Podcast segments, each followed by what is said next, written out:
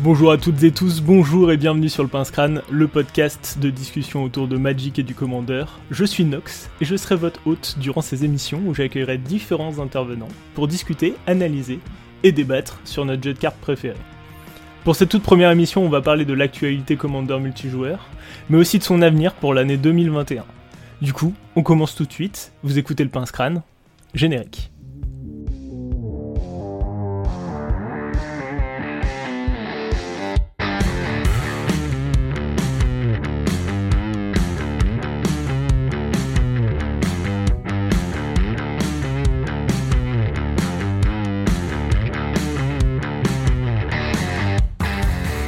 Rebonjour et bienvenue dans cette première émission du Pince Crâne dédiée à l'actualité du Commander.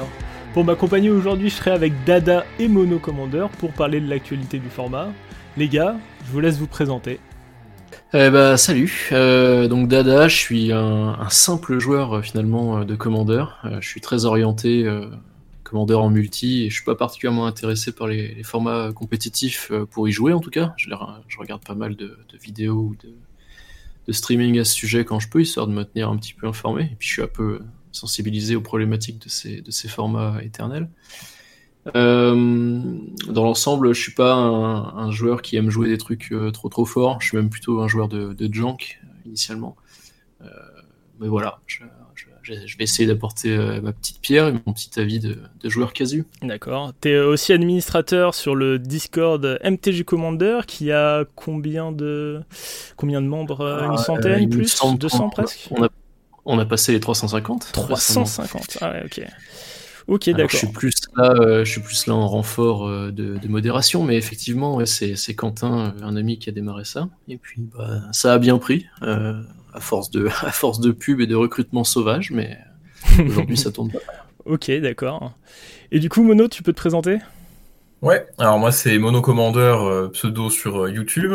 Je suis joueur de Commander du coup euh, depuis à peu près trois ans, depuis la sortie de Dominaria. Mhm. Je joue à Magic depuis plus longtemps, mais j'ai eu une grande grande pause. Le format Commander c'est un des formats qui me plaît le plus et qui a motivé le fait que je reprenne Magic. de, part à la fois bah, le côté un peu casu, le côté on peut jouer toutes ces cartes, format éternel, et puis format où on peut, comme l'a dit Dada, faire du junk, euh, faire des synergies un peu farfelues qui sortent de nulle part, euh, tout en ayant beaucoup de, de, fun et beaucoup de plaisir dans les parties. Le multijoueur en plus c'est toujours hyper intéressant avec le jeu qu'est Magic, et puis ils ont bien poussé euh, dans cette direction, donc c'est un format qui est vraiment sympa et puis dont on se lasse très peu, en tout cas de mon côté. D'accord. Euh, voilà. Ok. Est-ce que tu peux nous parler un peu de ta chaîne YouTube du coup?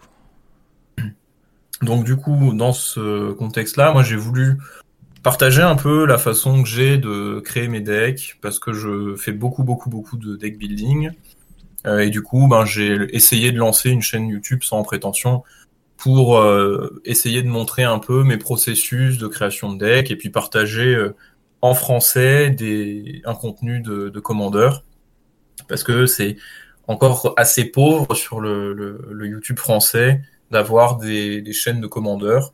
Voilà, donc c'est plus un passe-temps pour l'instant, mais euh, j'espère que ça puisse se développer pour partager euh, bah, au plus euh, ma passion, en tout cas pour, pour Magic et le commandeur. Ok. Moi j'avais j'ai décidé de t'inviter. Alors déjà ta chaîne euh, j'ai découvert ta chaîne via euh, Pilouface, qui fait des parties de duel mmh. Commander, et en fait, en suivant un petit peu les, les commentaires et tout ça, je suis tombé sur ta chaîne YouTube, je suis plutôt friand de deck tech en général, et en fait, j'ai vraiment accroché parce que euh, j'aime beaucoup ta méthodologie de deck tech, en tout cas en vidéo. j'ai remarqué qu'en fait, quand tu réfléchis à un deck, ou en tout cas quand tu le présentes dans ta vidéo, ben en fait, ça ressemble beaucoup à ce que je fais de mon côté. Mm. J'ai pas l'impression que cette façon euh, d'analyser et de présenter le commandant, elle est vraiment euh, beaucoup faite. Et du coup, mm. euh, bah, ça s'écoute très très bien. je trouve cette deck tech vraiment très intéressante à regarder et à écouter. Et du coup, ça m'a donné beaucoup beaucoup d'idées. J'adore aussi ton dernier format de vidéo qui donne comment dire différentes méthodologies pour un mm. commandant donné. c'est un truc qui se faisait pas en France. Le but, c'est plutôt maintenant, enfin, alterner un petit peu les deck tech et puis des formats où c'est plus donner des pistes de réflexion pour bah, que vous puissiez aussi, enfin quand je dis vous, le, public puisse créer ses propres decklists plutôt que de mm. faire des copier-coller de, de decks entiers et puis mieux se les approprier pour que ce soit des listes plus perso, en donnant vraiment les pistes de réflexion et puis comment on peut arriver à mieux construire ses decks quand on débute, quand on n'a pas trop l'habitude, quand on connaît pas beaucoup de cartes, parce que il y a des outils maintenant qui existent qui sont quand même très puissants et très pratiques pour euh, chercher dans toutes les cartes qui existent. Donc voilà, c'est aussi pour essayer de développer un peu cet esprit de construction de deck plutôt que de balancer des listes euh, entières et copier-coller que je trouve euh, très intéressant. Ouais, bah écoute, je partage un petit peu, un petit peu cette vision. Euh, je vais vous proposer de passer du coup à bah, un petit peu d'actualité. Euh, grosse actu de, bah, de cette année, euh, de cette fin d'année 2020 en Commander. Commander Legend, ça a beaucoup bousculé le format, ça a donné beaucoup d'idées à, plein de gens. quelles sont vos impressions du coup sur bah, déjà sur l'édition en elle-même? Qu'est-ce que vous trouvez chouette? Qu'est-ce que ça a apporté? Et qu'est-ce que vous trouvez décevant? Dada bah, Ce que j'ai déjà trouvé euh, pas mal intéressant par rapport à, bah, par rapport à ce qu'on pouvait s'attendre d'une édition euh, draftable de Commander, c'est que euh, ça reste, bah, ça reste intéressant effectivement à, jouer et ça reste intéressant à prendre en tant qu'édition un petit peu master, un petit peu toolbox. Il y a pas mal de renforts de synergie qui étaient déjà existantes, qui, qui, sont là un petit peu pour compléter certains decks. Je pense aux decks équipements, les decks on a, eu, on a vu le retour de la mécanique monarque euh, en force qui a permis de, bah, de, de, donner un petit coup euh, au, au, deck politique du style Marchesa qui, avait, qui, qui était plus des decks euh, good stuff finalement. Euh, Keyword Soup, enfin tout ce qui est voilà plein de plein de plein de petits archétypes qui, avaient déjà des bonnes bases mais qui, qui se sont vus qui, qui, se sont vus offrir de nouveaux jouets. énormément de nouveaux commandeurs hein, donc entre les entre les, les il me semble 70 commandeurs qui, nous ont qui nous ont rajouté, mhm. euh, sans compter le fait que bah, une grande partie d'entre eux ont le partenaire qui, qui, monte euh, le, nombre de combinaisons au final euh, rajoutées par cette édition à des, très gros nombres. Alors tous les partenaires sont pas forcément intéressants à prendre ensemble, mais en tout cas c'est le, enfin le comment dire, mhm. on a le choix quoi. Euh, que je trouve peut-être un peu moins bien, c'est plutôt une, une, impression générale. Mm. Alors c'est l'année du commandeur pour, euh, pour Wizards, hein, ils l'ont ils l'ont déjà dit plusieurs fois, ils sont en train de se rendre compte que, que, que le format leur amène beaucoup. Ça m'arrive d'avoir un petit peu de mal avec le fait qu'on, soit de plus en plus pris par la main euh, pour faire nos pour faire nos decks. Euh, je, je, j'apprécie de temps en temps de voir la mention commandeur sur une carte, mais au final, euh, ça me, ça, ça, me donne l'impression qu'on réfléchit pour moi hein, en termes de, de deck building. Et ça, bon, c'est évidemment un biais, mais ça m'arrive d'être nostalgique d'une époque où euh, bah, il fallait faire avec, euh, avec ce qu'on avait, et ce qu'on avait, c'était absolument pas prévu pour un format à 100 cartes en singleton avec un commandeur. D'accord. Tu trouves que cet aspect-là, du coup, il a été renforcé par Commander Legends? C'est-à-dire que tu as l'impression que Commander Legends te prend par la main?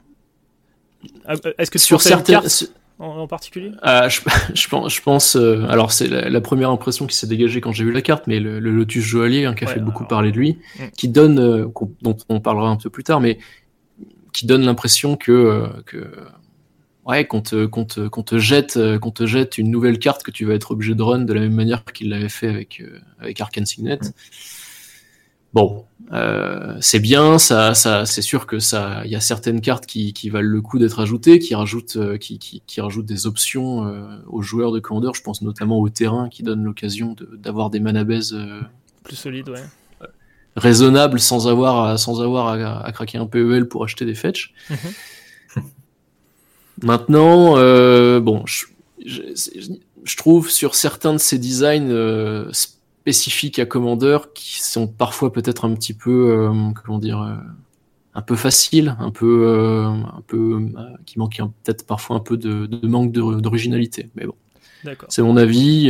Les, les, cartes restent fun, hein, ça donne des, ça donne des, des, synergies intéressantes à faire.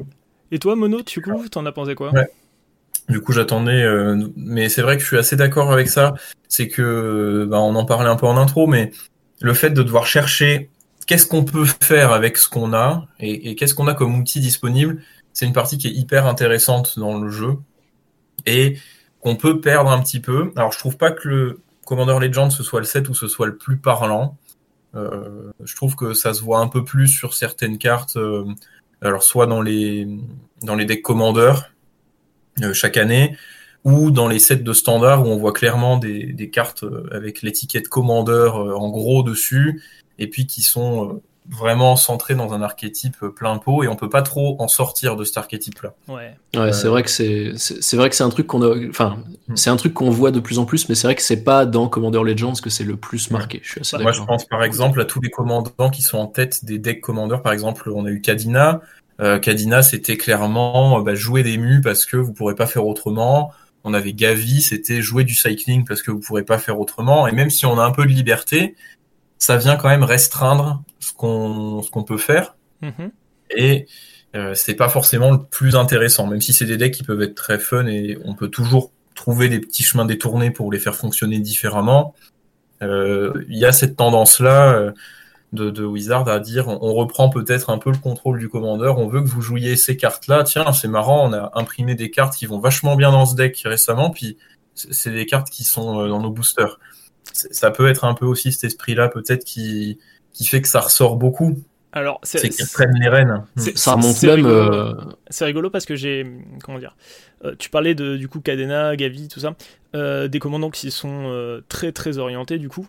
alors, effectivement, je suis d'accord avec vous sur le point où bah, ça nous prend un peu par la main, que quand tu regardes le, le set de, de, cartes qui a la mu, bah, au final, des vraiment jouables, bah, ça sera. Enfin, un deck Cadena va beaucoup en ressembler à un autre parce que bah, le pool de cartes jouables est globalement le même. Euh, maintenant, je trouve que c'est une bonne chose dans le sens où ça prend une mécanique qui était euh, oubliée, voire euh, vraiment nulle. Enfin, la, la, mu, je trouve ça pas exceptionnel. Mais du coup, Cadena donne un intérêt à cette, à cette capacité. Et du coup, ça en fait un, deck bien plus que jouable. Et du coup, bah, j'apprécie ce côté-là, malgré que bah, c'est hyper orienté. Voilà. Sinon, personnellement, moi, ça, sur... veut dire, euh, ça, veut pas dire prendre par la main, ça veut pas dire que les decks sont pas jouables. Hein. Oui, bien sûr. Il y a des decks très très forts euh, qui sont autopilotés, autoguidés. Hein. Mm. Euh, mais ça... casse un peu le côté construction et ben justement côté un peu casu qu'il peut y avoir. c'est ça qu'on peut trouver un peu dommage, même s'il y a des chemins détournés à trouver. Moi, je trouve dommage, par exemple, que dans des decks comme bah, ceux qu'on a cités, Kadina ou, ou Gavi, les commandants alternatifs soient vraiment complètement à l'opposé et pour le coup quasiment injouables, alors que ça aurait pu être d'autres façons d'aborder euh, le, thème et donner des différences de, construction possibles. D'accord. Mais voilà, après c'est un avis, ça, euh, ça, me, fait penser euh, l'exemple quand, quand, on parle de ce genre de sujet qui, qui, me vient le plus en tête et ça remonte à Dominaria, c'est Arcades. Arcades, mm. aujourd'hui, si tu veux jouer défenseur, j'ai vraiment l'impression que quand ils l'ont imprimé, euh, il y a un grand monsieur Wizards qui est venu, qui m'a pris par la main et qui m'a dit tiens, pour jouer défenseur, c'est ce commandant-là que tu dois prendre. Mm. Et aujourd'hui, bah effectivement, le, le, le, commandant, il écrit littéralement, euh, bah voilà, j'enable complètement euh, la stratégie défenseur tout seul. Et en plus de ça, bah, je suis un moteur de pioche fantastique parce que à chaque fois que je vais poser une créature avec le défenseur, je pioche quand euh, ça, fait vraiment, voilà, c'est cette tendance-là, moi, qui me gêne un petit peu. Euh, Doran, c'était, euh, c'était le commandeur de prédilection pour ce jeu, pour ce deck-là avant. Et Doran, c'est, c'est pas une carte qui avait été pensée avec le commandeur en tête. Et je sais pas, je, lui trouve un, je lui trouve un charme différent. Alors que quand Arcades est sorti, bah, voilà, quoi. Il était accompagné d'une petite note, jouez-moi, et jouer quelqu'un d'autre, ce serait bah, sous-optimal finalement. Alors, je suis pas, je, je, je suis pas du genre à jouer optimal de toute manière, mais j'ai un peu de mal avec cette manière de pas de nous forcer la main, mais de, de vraiment de, de, de, nous pousser dans une direction en particulier. D'accord. Bon, on va revenir euh, un petit peu sur Commander Legend. Euh, en diagonale, mon avis. Euh, Monarch, je suis très très content, ça dynamise les parties, j'en veux plus. J'aimerais peut-être même voir une mécanique euh, qui y ressemble, mais qui n'est pas forcément le Monarch. Quelque chose dans, cette idée-là qui pousse à l'interaction. Et bah, si tu arrives à bah, choper, choper le, titre, bah, ça te donne un avantage supplémentaire. Ça peut être aussi une sorte de malédiction, une sorte d'anti-monarque. J'aimerais beaucoup voir quelque chose comme ça sortir. voilà, je suis très content, grosso modo, des, cartes qui sont, qui sont là. Pour rebondir juste là sur ce que tu viens de dire, en dehors du monarque, il y a déjà des cartes qui existent un peu dans le même genre, et c'est vrai que ce serait bien de pouvoir en avoir des cartes comme Ludevic, qui incite les adversaires à s'attaquer entre eux pour avoir un avantage, des cartes comme Belbé, la nouvelle mhm. carte qui est sortie, qui donne un avantage pour nous, puis qui incite aussi les autres joueurs à s'attaquer. Tout ça, c'est des choses qui effectivement rendent le jeu beaucoup plus interactif, plutôt que de chacun tower défense son board et puis on attend de combo c'est ça rend les parties très dynamiques et on l'a beaucoup vu nous en, en limité sur Commander Legends que ces, ces mécaniques-là, elles rendent vraiment le jeu très sympa, très interactif. Ouais, Déjà, déjà sur Commander 2014, ils avaient sorti une carte qui s'appelait la Couronne du Destin. C'était un artefact à 3 qui disait que euh, quand une créature t'attaque, ou toi ou un Planeswalker, elle gagne plus 2, plus 0. Et on avait la possibilité de payer 2 pour donner le contrôle en fait de la couronne à quelqu'un d'autre que le propriétaire de, la couronne ça avait ce côté, euh, voilà, je, pose, je pose une petite bombe. Et à partir de maintenant, eh ben, vous allez devoir euh, passer votre, enfin, vous allez devoir choisir si vous voulez investir du mana là-dedans pour, pour, la donner à quelqu'un d'autre, ou bah, risquer de vous prendre l'effet. Donc c'est vrai que je, suis assez d'accord avec vous. Pour, bah, pour moi, le monarque, c'est une des mécaniques qui, joue le plus dans le multijoueur et, qui est bah, une des meilleures mécaniques pour le commandeur, à mon sens. Et à tel point que euh, avant que Commander Legends sorte, quand euh, on n'avait pas encore autant de cartes monarques et surtout pas des cartes monarques euh, d'une très grande qualité dans le format, ça nous arrivait régulièrement de le jouer au milieu de la table, à savoir bah, le premier qui attaque prend la couronne et à partir de maintenant bah, le monarque est en jeu et, on continue. Maintenant on n'a plus besoin de faire ça puisque bah, y, a une variété suffisante de cartes pour que ça devienne comment euh, une, vraie raison de réfléchir à est-ce qu'on va la mettre euh, dans le deck ou pas. D'accord, ok. Tout à l'heure, euh, Mono, tu as évoqué du coup le draft commentaire Legend. Alors personnellement, je n'ai pas eu l'occasion de beaucoup beaucoup le pratiquer. j'ai eu beaucoup de retours par contre, notamment autour de moi de, des gens qui ont joué en scellé sur Spelltable. Alors moi, on m'en a donné plutôt un avis négatif. Alors je parle du scellé, pas du draft.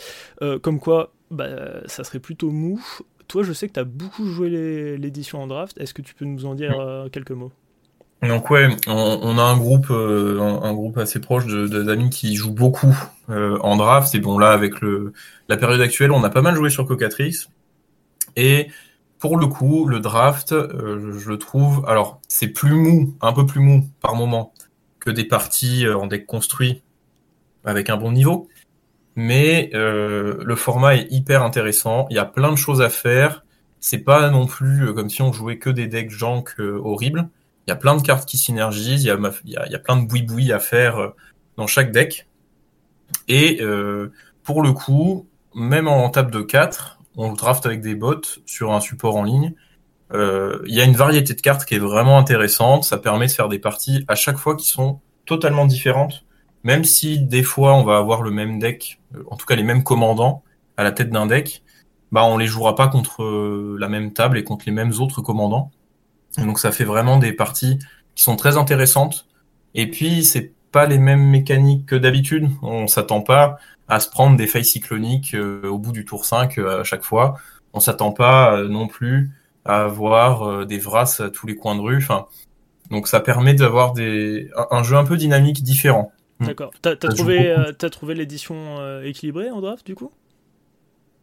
Et alors pour le moment, j'ai dû faire à peu près 20, 20 25 drafts en, tout.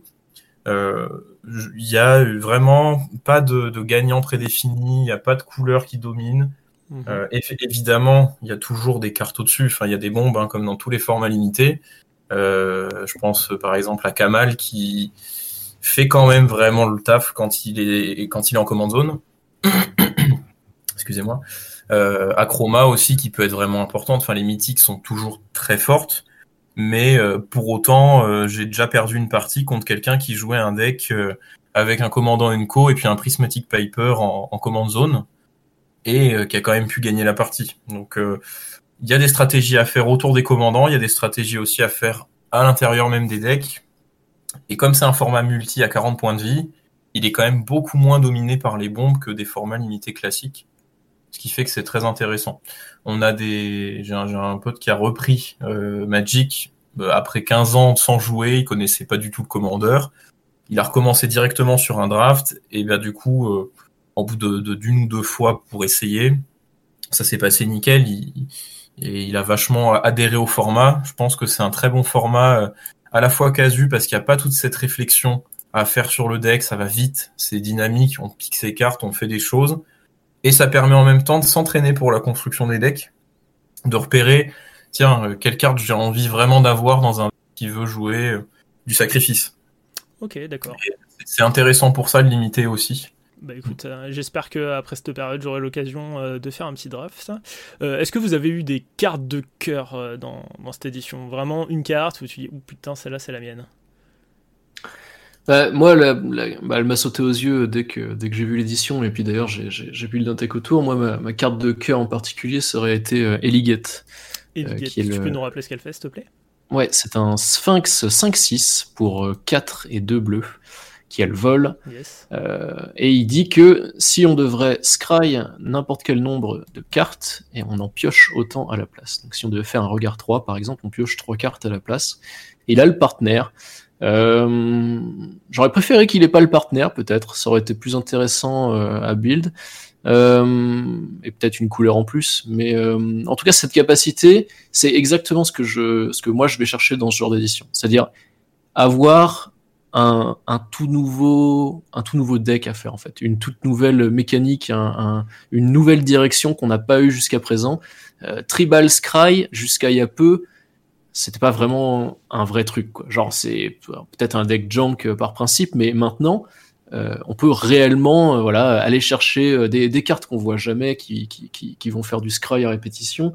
Et on peut sortir des, des petites cartes comme voilà, une des meilleures cartes de ce deck-là qui est pour un bleu, scry 3 et buyback à 2. Donc littéralement, pour 3 mana depuis ta main, tu peux piocher 3 à répétition. Donc c'est extrêmement fort.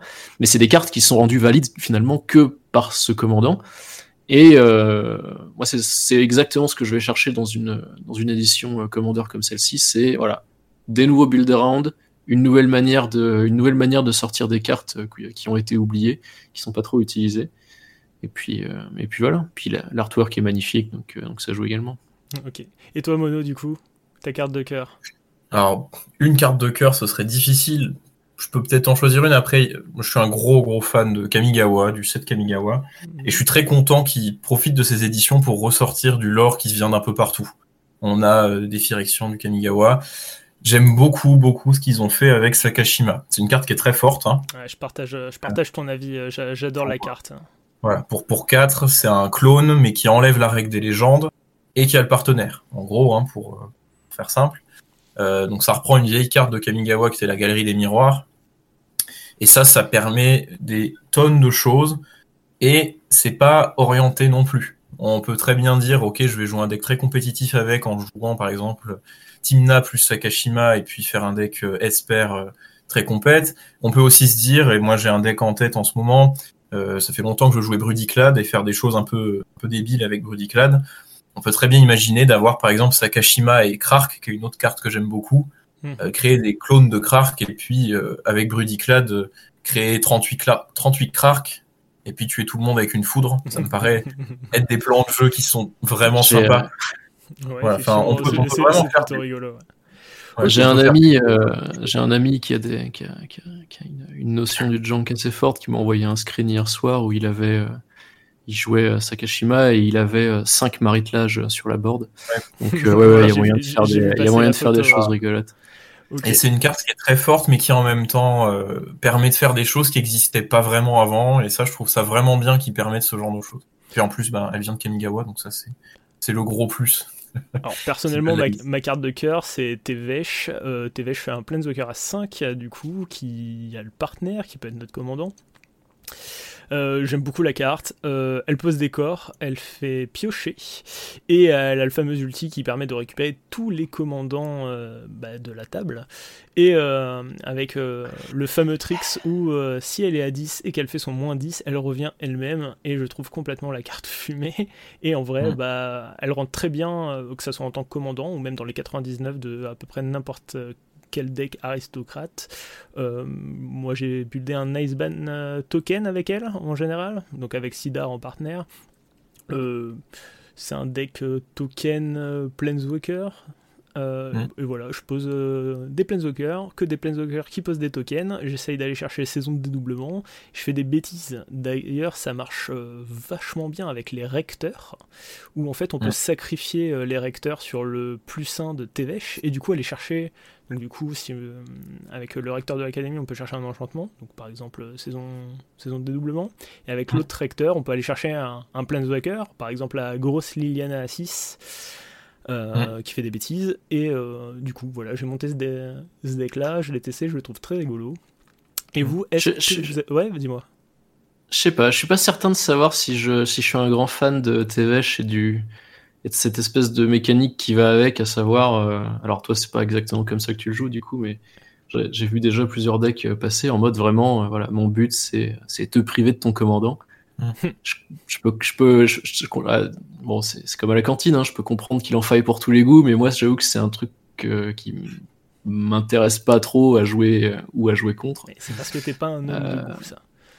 ouais, mais tu, tu vois, genre. Bon, on, on, aura l'occasion d'en discuter, mais ça fait partie de, ça fait partie de ces, ces mécaniques que, que, je vais qualifier de haineuses, mais c'est peut-être un peu fort, hein, mais où, où, où le but semble vrai, enfin, visiblement de, de voilà, de, de, de, mettre à mal euh, tes, tes adversaires. Et ah, le commandant, c'est un truc un peu sacré, tu vois. Genre, euh, ton adversaire, ton adversaire, il a construit un deck autour d'un thème. Euh, bon, c'est pas pour tous les niveaux, je comprends bien, hein, TVH, hein, mais bon, quand tu.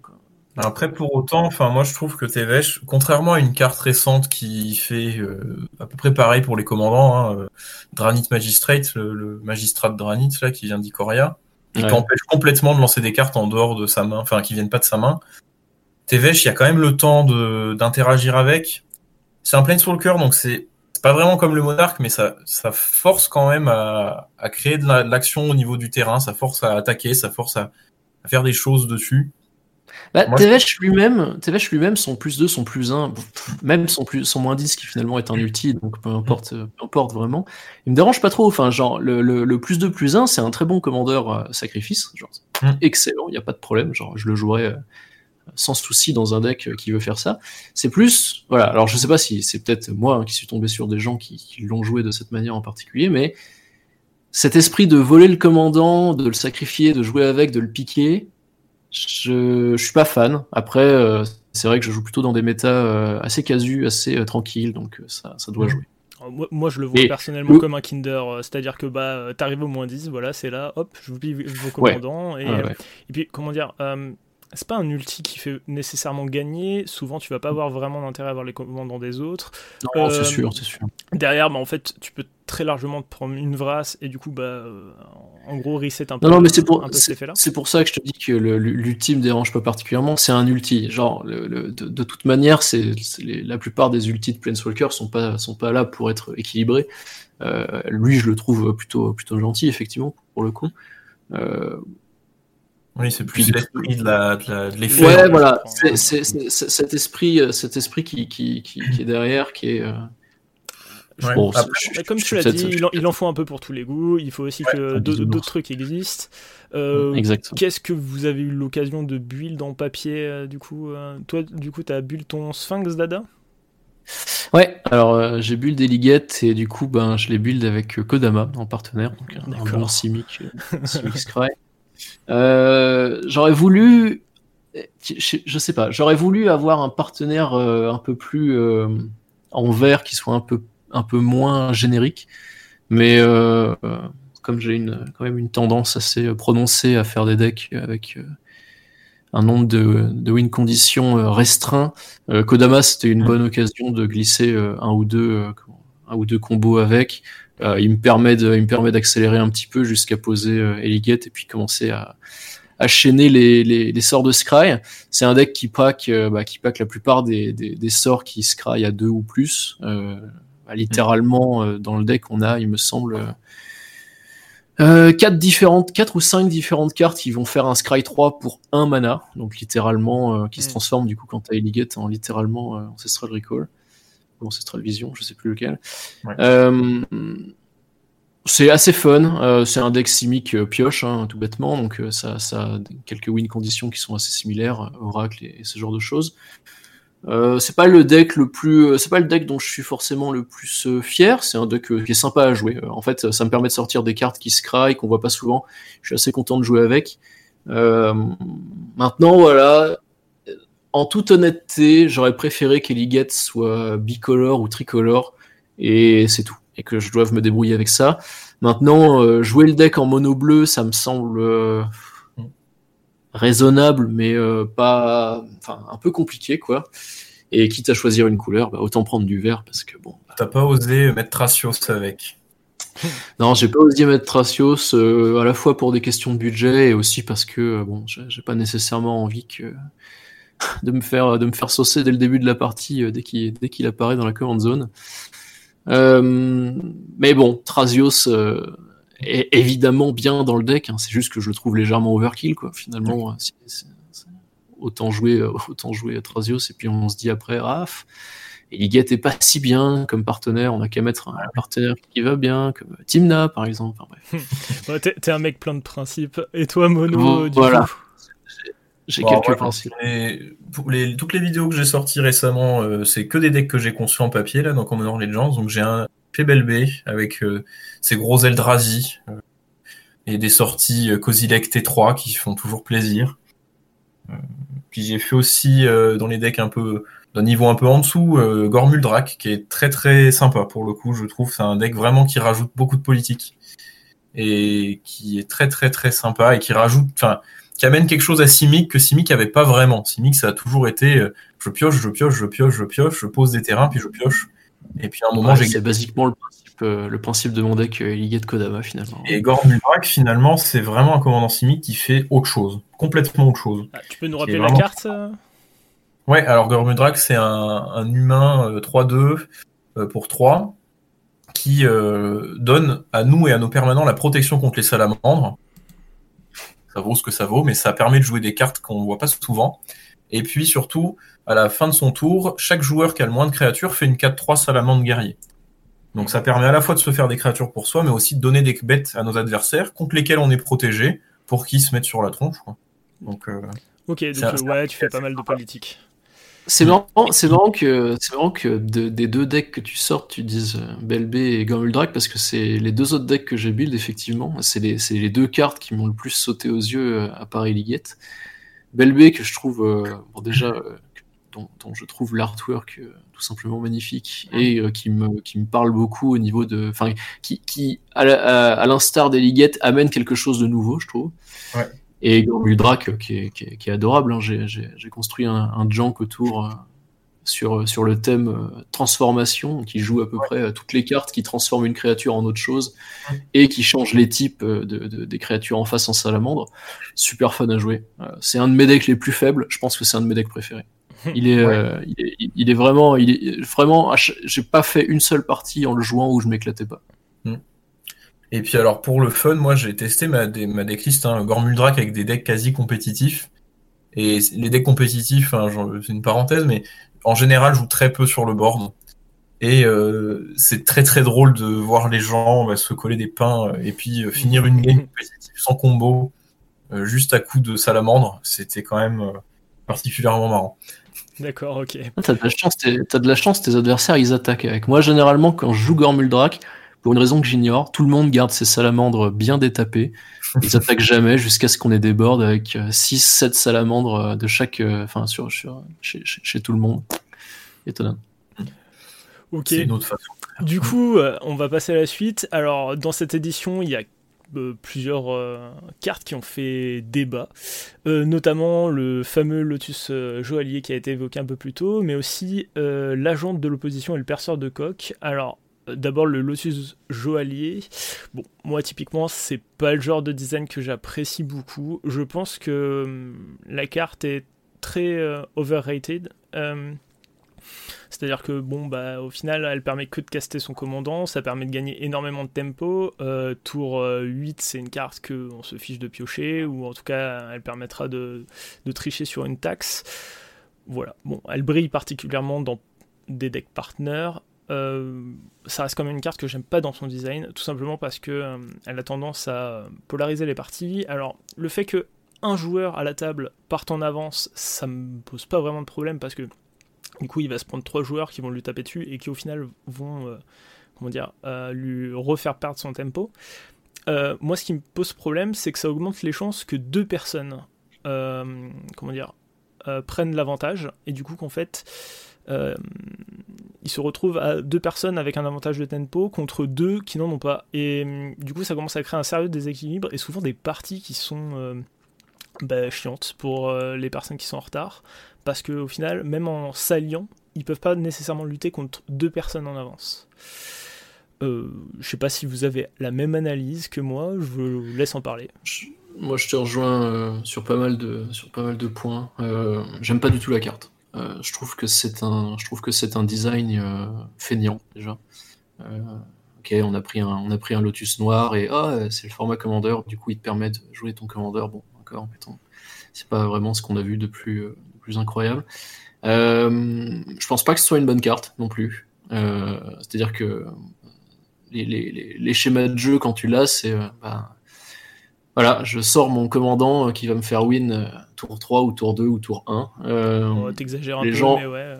Non, mais mettons, tu, vois le principe. Les gens en face vont faire. Euh... Donc, tu as deux solutions. Soit effectivement, tu te, fais, tu, te fais, tu gank par absolument tout le monde, et puis bah, finalement, ça n'a servi à rien. Ton commandant est en zone de commandement et tu dois payer deux de plus parce que quelqu'un avait un Doomblade. Euh, soit ça marche, tu prends l'avantage et tu gagnes, et euh, bon, bah, soit en face ça va se couper euh, rapidement, soit bah, la partie va être complètement déséquilibrée. Soit tu vas pas le sortir, il va arriver tour 6, tu auras déjà ton commandant sur la board, et dans ta main, tu auras un artefact à zéro que tu ne pourras pas utiliser pour quoi que ce soit. Dans tous les cas, je trouve que la carte est pas intéressante. Euh, c'est, à, tous les, points de vue, c'est pas une carte que je jouerais dans, dans aucun de mes decks. Et euh, le fait que ce soit une carte qui se vende encore aujourd'hui à peut-être 40 euros, ça va peut-être baisser. Ouais, c'est à peu près ça. Hein. Euh, joue, joue, bouger, hein, quasiment. Joue encore plus sur, euh, sur, sur mon, mon non-intérêt pour cette carte. J'en ai ouvert une euh, dans mes boosters. Voilà. J'étais content parce que ça m'a remboursé une partie de la boîte. Je c'est une des cartes que j'ai revendues le plus vite. Sans, sans, sans, rire, hein, c'est, je, je n'ai aucun intérêt pour cette carte. D'accord. Et toi, Mono, qu'est-ce que tu en penses du Lotus Joaillier? Le, Lotus, pareil, il a fait beaucoup de bruit. Euh, pour moi, il est effectivement totalement surcoté. C'est une carte qui est bonne dans certains decks, pas tous. Il y a plein de gens qui disaient oui, c'est encore une carte qui va dans tous les decks, euh, il faut la jouer absolument comme Arcane Signet, c'est pas bien. Pour le coup, je suis pas d'accord. Après, par contre, ça, ça n'empêche que la carte a un design qui est, qui est pas intéressant.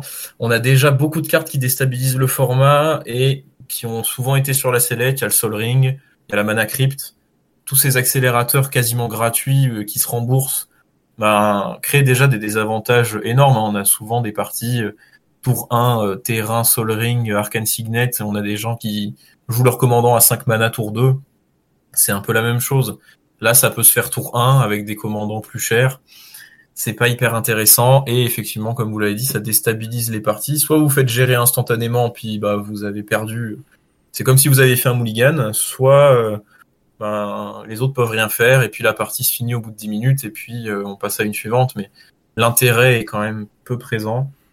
Après, pour le format compétitif ou, des gens qui veulent vraiment euh, pousser leur deck, c'est une carte qui va trouver sa place dans certains jeux hein, et c'est pour ça qu'elle cote encore euh, cher.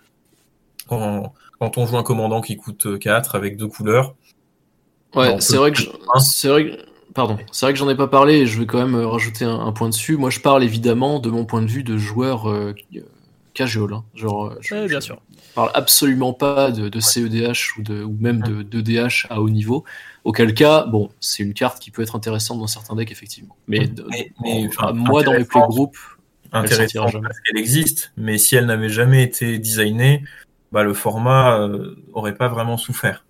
C'est ça.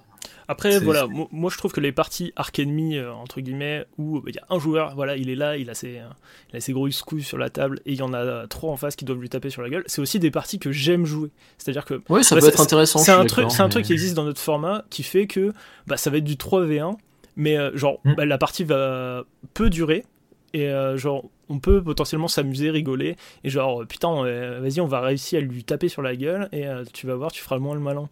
Et non, je suis ce, ce, côté, ce côté-là, ce côté-là, il est mm. vraiment chouette.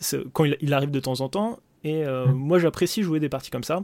Par contre, bah, à partir du moment où tu as statistiquement plus de chances que ça arrive, tu as aussi plus de chances que ça arrive à plusieurs personnes à la même partie. Et là, ça crée un déséquilibre que je, bah, que je déteste parce qu'au final, il y a deux joueurs qui vont potentiellement rien pouvoir faire et devoir regarder euh, les, mm. les, deux gros mastodontes de la table écraser tout le monde. Mais au-delà de ça, même dans le principe de l'arc ennemi, alors je suis d'accord avec toi, hein, une partie en arc ennemi ça peut être fun, même quand elle n'est pas euh, prévue à la base pour être, pour être comme ça, ça peut être très intéressant. Mais le, problème avec le, Lotus, c'est que je pense pas que ce soit le scénario de jeu le plus commun. Hein. La plupart du temps, moi, quand je l'ai vu jouer, quelqu'un faisait, voilà, Lotus, je joue mon commandant, paf, je te le tue. T'as perdu une carte, ton commandant coûte 2 de plus et t'as rien sur la board. Bon, voilà. Et euh, t'as un adversaire qui perd une carte aussi, donc c'est. Voilà, c'est ça. Et en plus, tu viens de lever un, tu viens de lever un, comment, un drapeau rouge chez tout le monde en disant, voilà, attention, je suis l'agresseur. Enfin, je suis, j'ai été en position de force pendant quelques instants. Je pense pas, euh, enfin, je pense que c'est un des scénarios les plus communs avec euh, avec ce Lotus et je trouve pas, je trouve pas que ça vaut le coup. D'accord, ok. Et concernant le perceur de coq et l'agent d'opposition? Alors, je vais commencer par la jambe d'opposition parce que moi, j'ai pas particulièrement de problème avec. Je trouve que c'est une carte rigolote. Euh, j'aime bien l'effet. Tu, tu vas voler le tuteur de quelqu'un, ça, je trouve ça sympa. Euh, généralement, ça marchera qu'une fois, hein, de toute manière. Tu vas prendre quelqu'un par surprise quand il, quand il va tuteur quelque chose. Euh, dans mon genre de groupe, ça servira rarement à empêcher quelqu'un de fetch. Ça va plus être pour euh, je te pique un démonique tuteur ou alors hein, t'es allé chercher deux terrains bah, avec un Kodama's Reach. Bon, bah, je te, ralentis un petit peu. comme je dis, généralement, ça marchera qu'une fois. Les gens vont pas de toute façon rejouer de tuteur après dedans. Ça se tue. Bon, voilà, pas trop de problème. Perceur de coq, euh, j'ai déjà beaucoup plus de soucis. Euh, je trouvais pas que Narset était une carte fun. Je trouve encore moins que Perceur de coq est une carte fun. Euh, parce que littéralement, à part le fait que ce soit une créature, une créature, je trouve qu'il est en tout point supérieur. Ça a littéralement le flash, ça coûte un mana bleu de moins, euh, c'est qui est remplacé par un générique. Euh, et en plus de ça, bah, ouais, c'est même pas une carte par tour, c'est uniquement la carte pendant ton tour que tu as le droit de piocher. Et puis si tu pioches, bah, je vais créer un trésor. Je trouve ça, enfin, je trouve ça nocif. Euh, encore une fois, ça a sûrement sa place. Ça, ça c'est pas sûrement, ça a sa place dans certaines, dans certaines méta. Et je trouve d'ailleurs que, au-delà de Commander, donc dans les formats en, en Legacy, en Vintage, je trouve ça très intéressant, il n'y a pas de problème. En Commander, je trouve que c'est une carte qui, qui, qui, n'a pas sa place dans les, dans les, dans les méta euh, en dessous d'un certain niveau. Je trouve ça nocif. Euh, ça va toujours se dérouler à peu près pareil. Les gens vont dire ah mais je le joue juste pour le pour la value de temps en temps. Sauf que bah, c'est perceur de coq, je wheel un coup et puis hop, oui, la bah après, effectivement, si, tu le joues dans une stratégie, euh, dans une stratégie wheel, il est, euh, bah, écoute, c'est qu'on est déjà dans des niveaux de jeu qui sont plutôt poussés. Euh, écoute, en dehors de Tribal Pirate, je vois pas qui joue le perceur de coq. Tribal Ondin. Tribal... Ondin. Je vois pas quelqu'un qui va le jouer sans avoir une manière de vraiment en profiter à fond. quoi, je, suis relativement d'accord avec toi. J'aime pas vraiment la carte. Et toi, et toi, Mono, du coup, ton avis sur ces deux cartes? Pour le coup, agent d'opposition, je suis totalement d'accord. Pour moi, c'est une carte qui fait beaucoup de bruit pour ce que c'est. C'est une carte qui est très forte, ok. Mais euh, ça va peut-être chambouler le format compétitif que je connais de loin, mais pour le, pour le commandeur en général, bah oui, vous allez prendre un tuteur dans un deck que vous ne connaissez pas, vous allez prendre une carte, vous allez l'enlever à votre adversaire, avec de la chance, c'est une bonne carte, et puis tant mieux pour vous. Avec de beaucoup, beaucoup de chance, un adversaire un peu étourdi va fetch ou va relancer un sort de search dans sa bibliothèque, puis vous en profiterez, mais c'est une carte qui, finalement, euh, c'est un peu comme un contre-sort qui, qui volerait la carte. Euh, c'est ça. Enfin, voilà, et qui, et qui pose un body. Donc c'est oui, c'est beaucoup de choses en un, mais la carte mérite peut-être pas tout le bruit qu'il y a autour. Perceur de coq, c'est une carte qui est problématique. Il y a déjà voleur de notions qui existe en Dimir, hein, qui fait à peu près la même chose, mais qui nous donne d'autres cartes au lieu des trésors. Euh, c'est des cartes qui sont problématiques parce qu'elles sont en bleu, en fait. Mm. Perceur de coq, si on se remet sur la, la color paille, en fait, c'est des effets qui sont censés niveler un peu ce que font nos adversaires à ce que nous on fait. Euh, et perceur de coq, pour moi, c'est une carte qui aurait dû être blanche. Ouais, je suis d'accord, 100% d'accord. Et, et puis, peut-être euh, avec des stats légèrement modifiées, peut-être qu'il coûte 4, enfin ça j'en sais rien. Mais si la carte est pas bleue, ça limite vachement son impact parce qu'on n'a pas toutes les weeds qui vont avec, parce que c'est vachement moins punitif. Et la carte aurait peut-être été mieux acceptée comme ça. En bleu, c'est trop problématique. Le bleu, il a déjà toutes les interactions, il a toutes les wheels. On peut tout à fait faire perceur de coque et puis enchaîner avec sa, sa wheel, piocher, enfin, piocher cette carte, faire 24 trésors. On a retrouvé une autre carte qui wheel et puis on a gagné la partie sur une seule carte. C'est ça. C'est alors que alors qu'effectivement, tu le rends blanc, tu le rends symétrique, et tout d'un coup, tu as une carte qui a bah, globalement le même effet pour empêcher les autres de trop mm. partir, euh, trop partir en couille, et qui en plus de ça te permet de faire quelques builder fun où tu joues euh, certaines des cartes blanches qui font piocher tout le monde, comme euh, le nouveau, le nouveau petit Quain qui, est adorable, mm. et le, le le, le, lapin wizard qui fait piocher tout le monde. Et, et, là, tu te retrouves avec un builder hand intéressant qui te touche aussi et qui fait mm. quand même des trésors, mais tu as une carte qui est pas qui est pas misérable à jouer contre, quoi, en fait, finalement.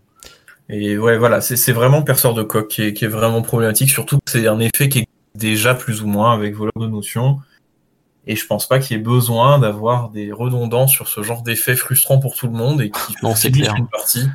Euh, enfin, c'est c'est une erreur de design cette carte. Pour moi, elle est ok. Hein, tout le monde aime bien le flash, les ondins et, les, les pirates, hein, mais euh, pas aussi fort, pas comme ça, quoi. Ouais, d'accord. Allez, bon bah du coup, on va passer à la suite. Euh, on a évoqué ces trois cartes qui ont un power level complètement craqué à côté euh, du reste de l'édition. Euh, est-ce que vous n'avez pas l'impression que ces dernières années, notamment celle-ci, le power level général des cartes est à la hausse euh, notamment, bah, même dans les cartes qui, sortent en standard, on a eu euh, le Teferia 3, le Teferia 4, Oko, Omnat. Euh, alors pour moi, il y a des cartes, elles ont été plus ou moins pensées pour le commandeur dans des éditions standards. Elles sont foncièrement avec un level élevé. J'ai l'impression que tout ça, est, tout ça est à la hausse et qu'en fait, au fur et à mesure, à la manière euh, d'un autre TCG, je pense notamment à Yu-Gi-Oh, où en fait chaque année euh, la nouvelle édition euh, surplombe celle d'avant, et du coup il faut absolument acheter la dernière. Alors je pense pas qu'on en soit à ce niveau-là, mais j'ai quand même, enfin j'ai quand même cette impression que le niveau des, le niveau des cartes augmente. Bah, je suis d'accord, hein. c'est assez indéniable effectivement que le power, le power level des cartes augmente en permanence. Euh, Bon, euh, quasiment toutes les cartes maintenant qui sortent en standard et qui, qui, qui, qui, enfin, qui veulent être vendues, donc euh, la plupart des grosses mythiques et les rares euh, cantrip hein, directement. Omnat, Uro, TF, 3 etc. c'est des cartes qui, quand elles arrivent, elles te piochent une carte immédiatement. c'est une tendance qu'on voit de plus en plus. Hein. La plupart des cartes maintenant aujourd'hui, elles te repiochent une carte. Et la plupart des cartes bleues. La plupart des cartes, c'est vrai. Et euh, tu, tu, vois sortir, enfin, on voit, on voit des decks euh, passer euh, en moderne ou comme ça, où c'est une collection de mythiques qui sont sortis dans l'année ou l'année précédente. Et ça, ça, fait, ça fait des vrais decks. Hein. Et pourtant, il n'y a pas de, on parle pas de synergie. Hein. On parle pas de, de, gros trucs. C'est des decks 4 couleurs, des decks 4 couleurs qui jouent toutes les dernières mythiques. Et puis, bah, ça fonctionne parce qu'elles sont tellement craquées que. Je veux dire, on arrive à un stade où récemment, il y a, comment il s'appelle, euh, l'ancêtre Gargaroth qui est sorti. Donc je rappelle euh, pour, pour info, pour 5 mana, une 6-6 vigilance portée piétinement, qui quand elle attaque ou qu'elle bloque, on choisit un, soit on crée une 3-3, soit on gagne 3 points de vie, soit on pioche une carte. Quand j'ai commencé Magic, si quelqu'un avait sorti cette carte, je pense que je pense qu'on enfin ça aurait été incroyable. Ça, ça, aurait été fou. Ça aurait été la carte la plus pétée jamais après l'ancêtre Gargaroth fait absolument rien à son tour d'arrivée en jeu euh, bien sûr. Mais bien sûr mais et pour et pourtant et pourtant c'est une carte qui est supérieure en tout point à toutes les cartes vertes à 5 mana qui sont sorties avant lui je pense. Alors j'exagère parce que je peux pas on peut pas je peux pas on peut pas parler de toutes les cartes sur le même point de vue mais toute seule, c'est-à-dire en, stand-alone, cette carte-là, elle fait tellement de choses. Et pourtant, aujourd'hui, l'ancêtre Gargaroth dans le standard, il a été joué un peu. En commandeur, euh, je, suis pas certain que ce soit vraiment joué, à part dans un bah, avec, un, avec un général qui donne la célérité. Euh, voilà, mais moi, je vois, euh, voilà, je vois, je vois, arriver un, un ancêtre Gargaroth en face je suis pas particulièrement inquiété. Oh, c'est une grosse bête qui fait des trucs, d'accord. Mais c'est, dire où est-ce qu'on en est arrivé. Parce qu'il y a eu une époque où je trouvais que Tractus, qui était une des cartes, était une carte vraiment solide. Aujourd'hui, c'est ok. Ça fait moins de choses que le Gargaroth, c'est certain, mais voilà. Et non, je suis bon, je suis pas, forcément fan de cette augmentation de power level en général. Euh, je pense que ça contribue aux ventes hein, évidemment. Je pense que ça contribue à le à garder le jeu vendeur et puis à faire du profit. Euh, je j'aime j'aime pas vraiment que de plus en plus de cartes du passé soient invalidées dans le sens où euh, bah, tous les ans, à chaque édition, on voit une carte qui va, euh, qui va faire exactement pareil qu'une carte qui, qu'une, ancienne carte, mais un poil mieux. Je avant, on avait les voiles lancinantes qui disaient bah, paye 2, discard une carte, pioche 2. Et puis maintenant, on a, je sais plus comment elle s'appelle, mais on a exactement la même chose, mais en instant. Et c'est un truc qui est valable pour beaucoup de cartes et qui sont toutes petit à petit améliorées, remplacées par des versions plus optimales, par des versions qui cantripent, par des versions qui coûtent moins cher. Et je j'arrive pas à savoir si j'arrive pas à savoir si c'est une, bonne chose ou pas. Je pense pas qu'on puisse euh, je pense pas qu'on puisse vraiment se, se, enfin, tomber d'accord sur est-ce que c'est mieux ou pas. Je pense que ça ça ça si, je, vois quand même un point qui, qui me plaît pas trop, c'est que ça, ça accélère énormément le jeu euh, à plein de, à plein de points de vue. Et euh, si je jouais aujourd'hui des decks que je jouais quand j'ai commencé euh, Commander, euh, je pense que c'est des decks qui se feraient exploser tour 5 avant d'avoir pu réellement commencer à poser un plan de jeu. Et autant je peux comprendre l'avis qui dit que une game de Commander ça dure déjà suffisamment longtemps pour que enfin pour que des, des, cartes qui accélèrent un peu soient pas de trop. Autant euh, bah, je trouve que ça empêche certaines stratégies et certains decks d'exister, euh, dans certaines méta en tout cas, parce que, euh, bah, parce que tout simplement trop lent, quoi. Et bon, je suis. Bah, alors, pour parler en particulier de, certaines cartes, alors je trouve pas que Teferi 4 soit très problématique, je trouve que c'est un Planeswalker qui est ok, qui a le mérite d'amener quelque chose d'un tout petit peu nouveau avec le flash. Omnat, bon, bah, c'est voilà quoi, c'est une carte avec une étiquette marquée euh, je suis la grosse mythique qui va faire vendre l'édition. Euh, je comprends pas trop l'intérêt, je comprends pas trop le rapport avec les Omnat précédents. Euh, bon, Oko c'est triste, c'est une carte que j'aime bien, que je trouve, euh, j'aime le personnage, j'aime assez bien le design de la carte. Je comprends qu'elle soit trop fort en, standard. Euh, je pense que je pense qu'on est passé à très très peu de choses d'avoir juste une bonne carte intéressante.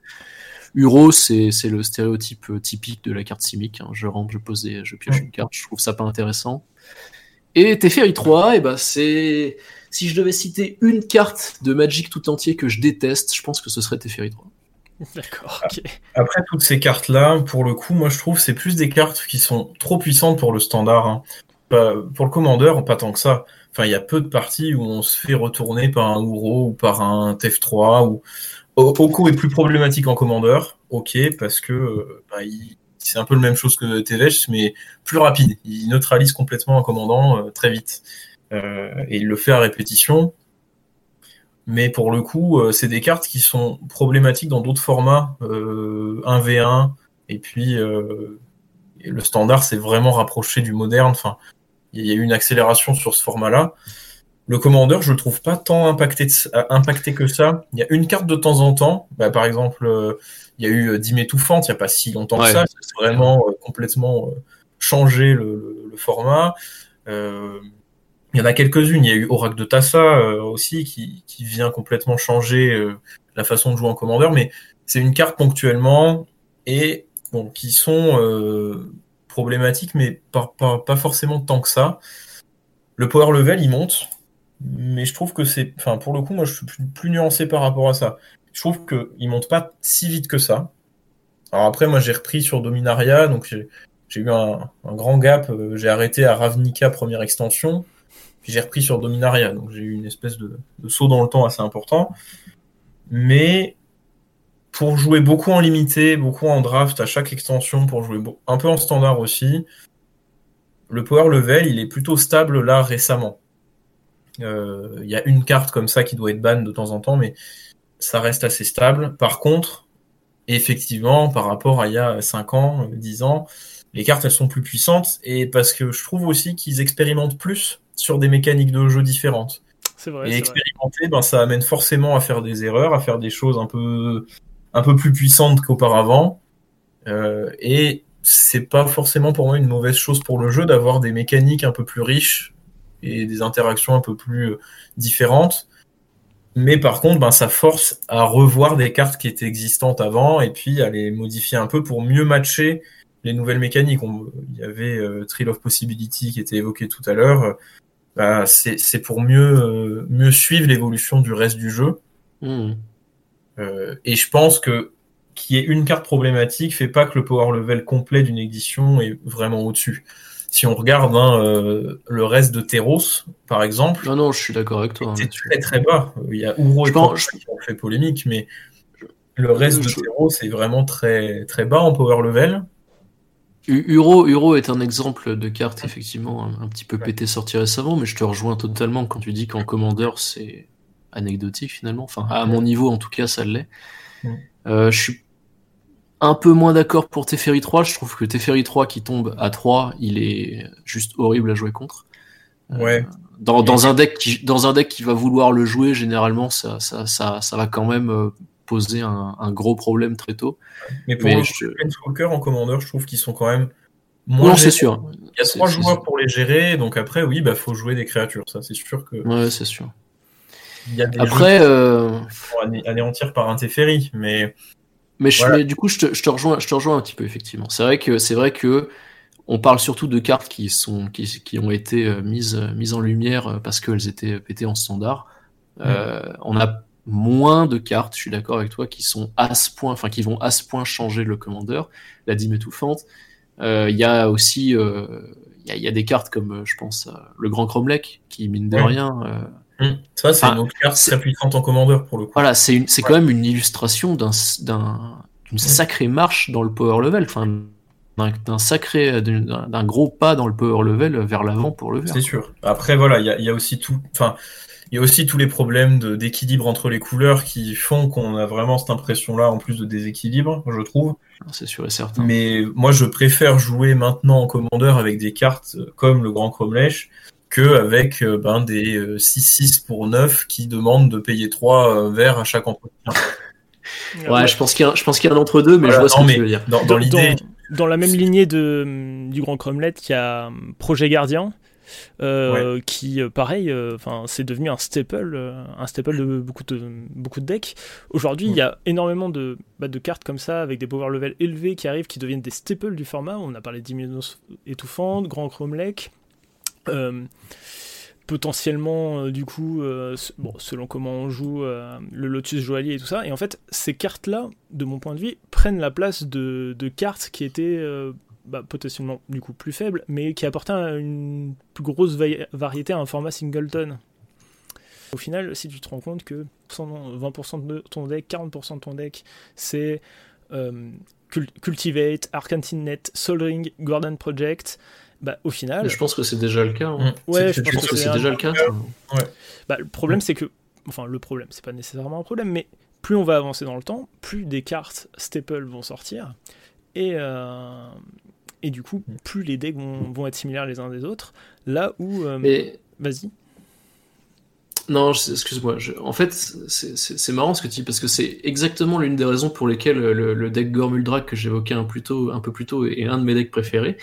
Euh, c'est un deck où je me suis un petit peu forcé à ne pas faire ça, à ne pas jouer de staple. Et en fait, euh, ça a été l'un des deck building les plus fun que j'ai fait. Parce que dès que je voyais passer un Kodama's Reach ou un Cultivate, je passais à côté et j'essayais d'aller voir un petit peu la, bah, la, next best option, quoi, enfin la, carte ensuite.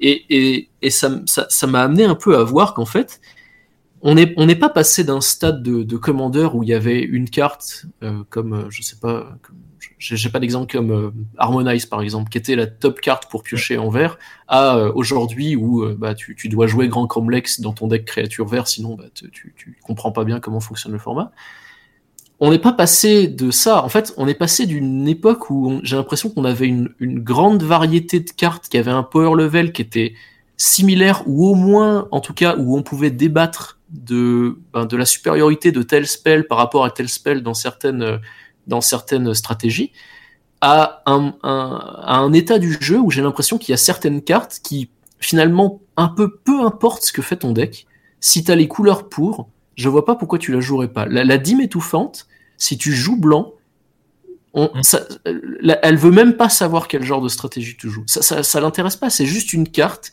qui, sur le papier, est juste bonne.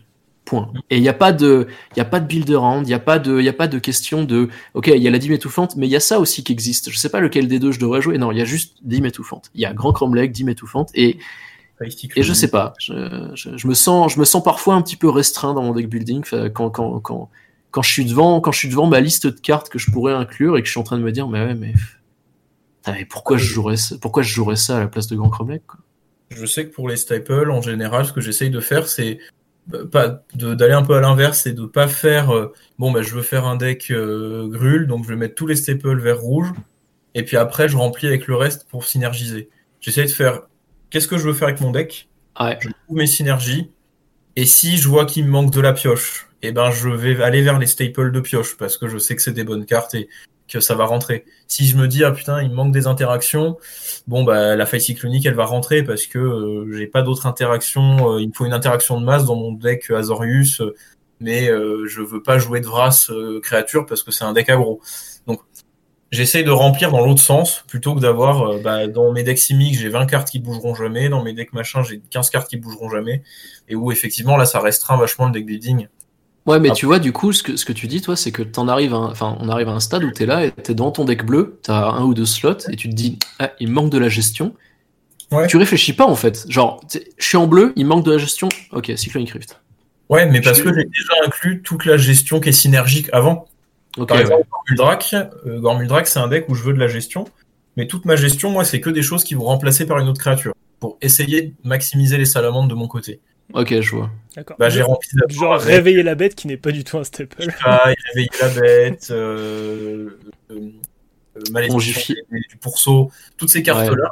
Et une fois que j'ai tout rempli, je me suis dit, mince, bah, j'en avais pas assez qui étaient synergiques. Ok, bah tant pis, je fais une place pour un staple, je vais mettre une faille cyclonique quand même, parce que si on me pète Gormuldrak, je, suis- je suis quand même pas bien. Voilà, c'est plus dans l'autre sens que j'essaye de réfléchir. Hmm. Et ça me permet quand même de limiter pas mal la quantité de cartes staple que je mets dans mes decks, même si on en retrouve, même s'il y en a.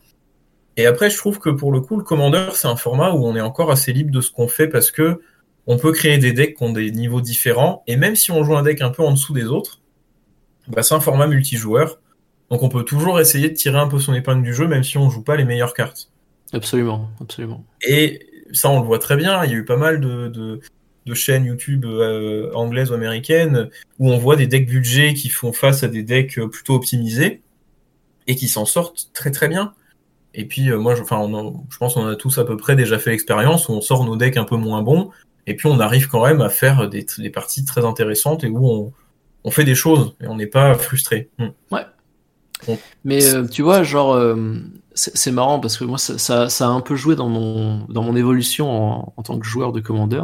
Il y a eu une époque où, quand je montais un deck, mon premier réflexe c'était d'aller sur E EDH Rec. Alors EDH Rec, c'est le, c'est le, je, je, je, le réexplique rapidement, mais c'est le, le site euh, qui, qui répertorie en fait les statistiques des listes de, de decks EDH un petit peu partout euh, sur Internet. Ça va piocher sur des grands sites où on peut euh, établir des decklists.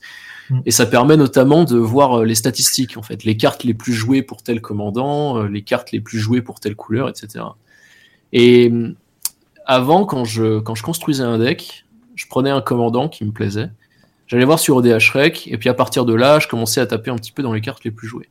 Et en fait, au fur et à mesure de, au fur et à mesure que je, que je créais de nouveaux decks, la tendance s'est inversée dans le sens où en fait, maintenant, quand je crée un nouveau deck, je prends toujours, je pars toujours de, de mon commandant, mais je vais faire ma recherche moi-même. C'est-à-dire que je vais d'abord commencer à aller chercher des, des cartes euh, en, en cherchant via, via des mots-clés, en cherchant des cartes qui synergisent ou dans ma mémoire des trucs.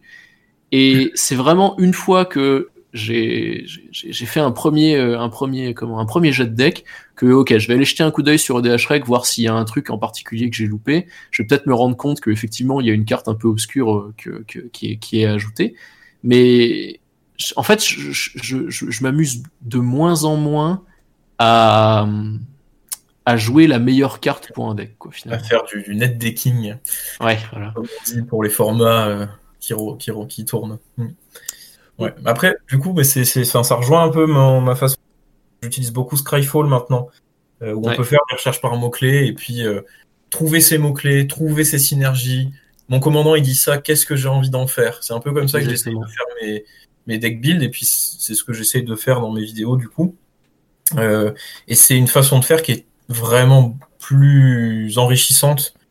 Moi, maintenant, enfin, je connais des cartes dont j'avais jamais entendu parler, et puis, euh, je suis capable de me dire, bah tiens, cette carte, maintenant que je l'ai mise dans tel deck, en fait, elle va dans plein de decks. Et euh, on, trouve pas mal de cartes qui sont très peu jouées, et c'est toujours intéressant d'aller chercher un peu en dehors de ce qui se fait tout le temps, et que quand on s'assoit à une table, les gens en face de nous disent pas, ah tiens, c'est un deck avec tel commandant, je sais déjà ce qu'il va jouer. Hmm. Il ah, n'y a rien de plus gratifiant que de voir les joueurs euh, se pencher sur ta carte parce qu'ils ne la connaissent pas. C'est ça. Je pense que c'est, je pense que c'est un des trucs les plus kiffants. Ouais, je suis, quand, tu arrives, à, quand arrives à surprendre un peu. Ouais, des, des, synergies qui font des triggers euh, un peu farfelus, euh, sortis de vieilles cartes d'épopée d'Urza et tout ça. Du coup... même pas des vieilles cartes, hein. il y a des cartes récentes qui passent complètement à la trappe. Ouais, c'est, c'est clair. C'est assez impressionnant.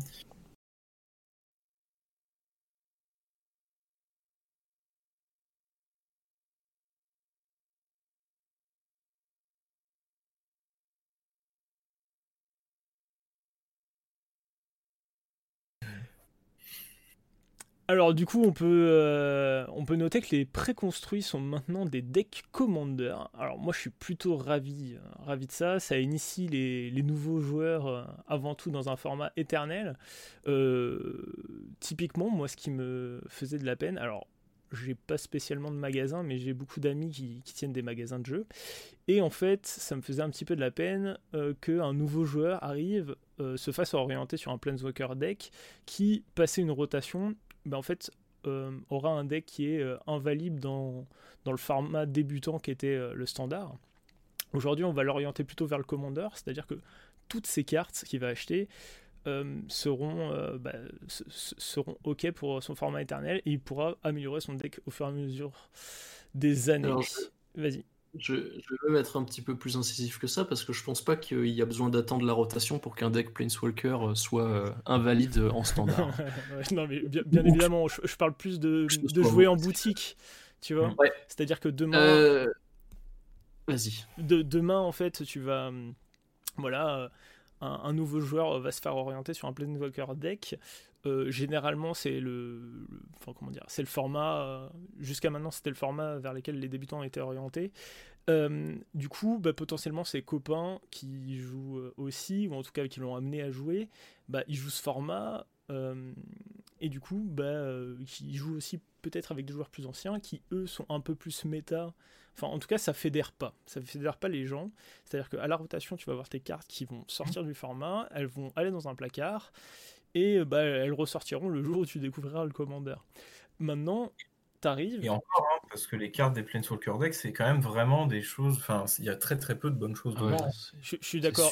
C'est vraiment basique. D'autant mm. qu'on est un, un, format, euh, le commandeur est un format multijoueur.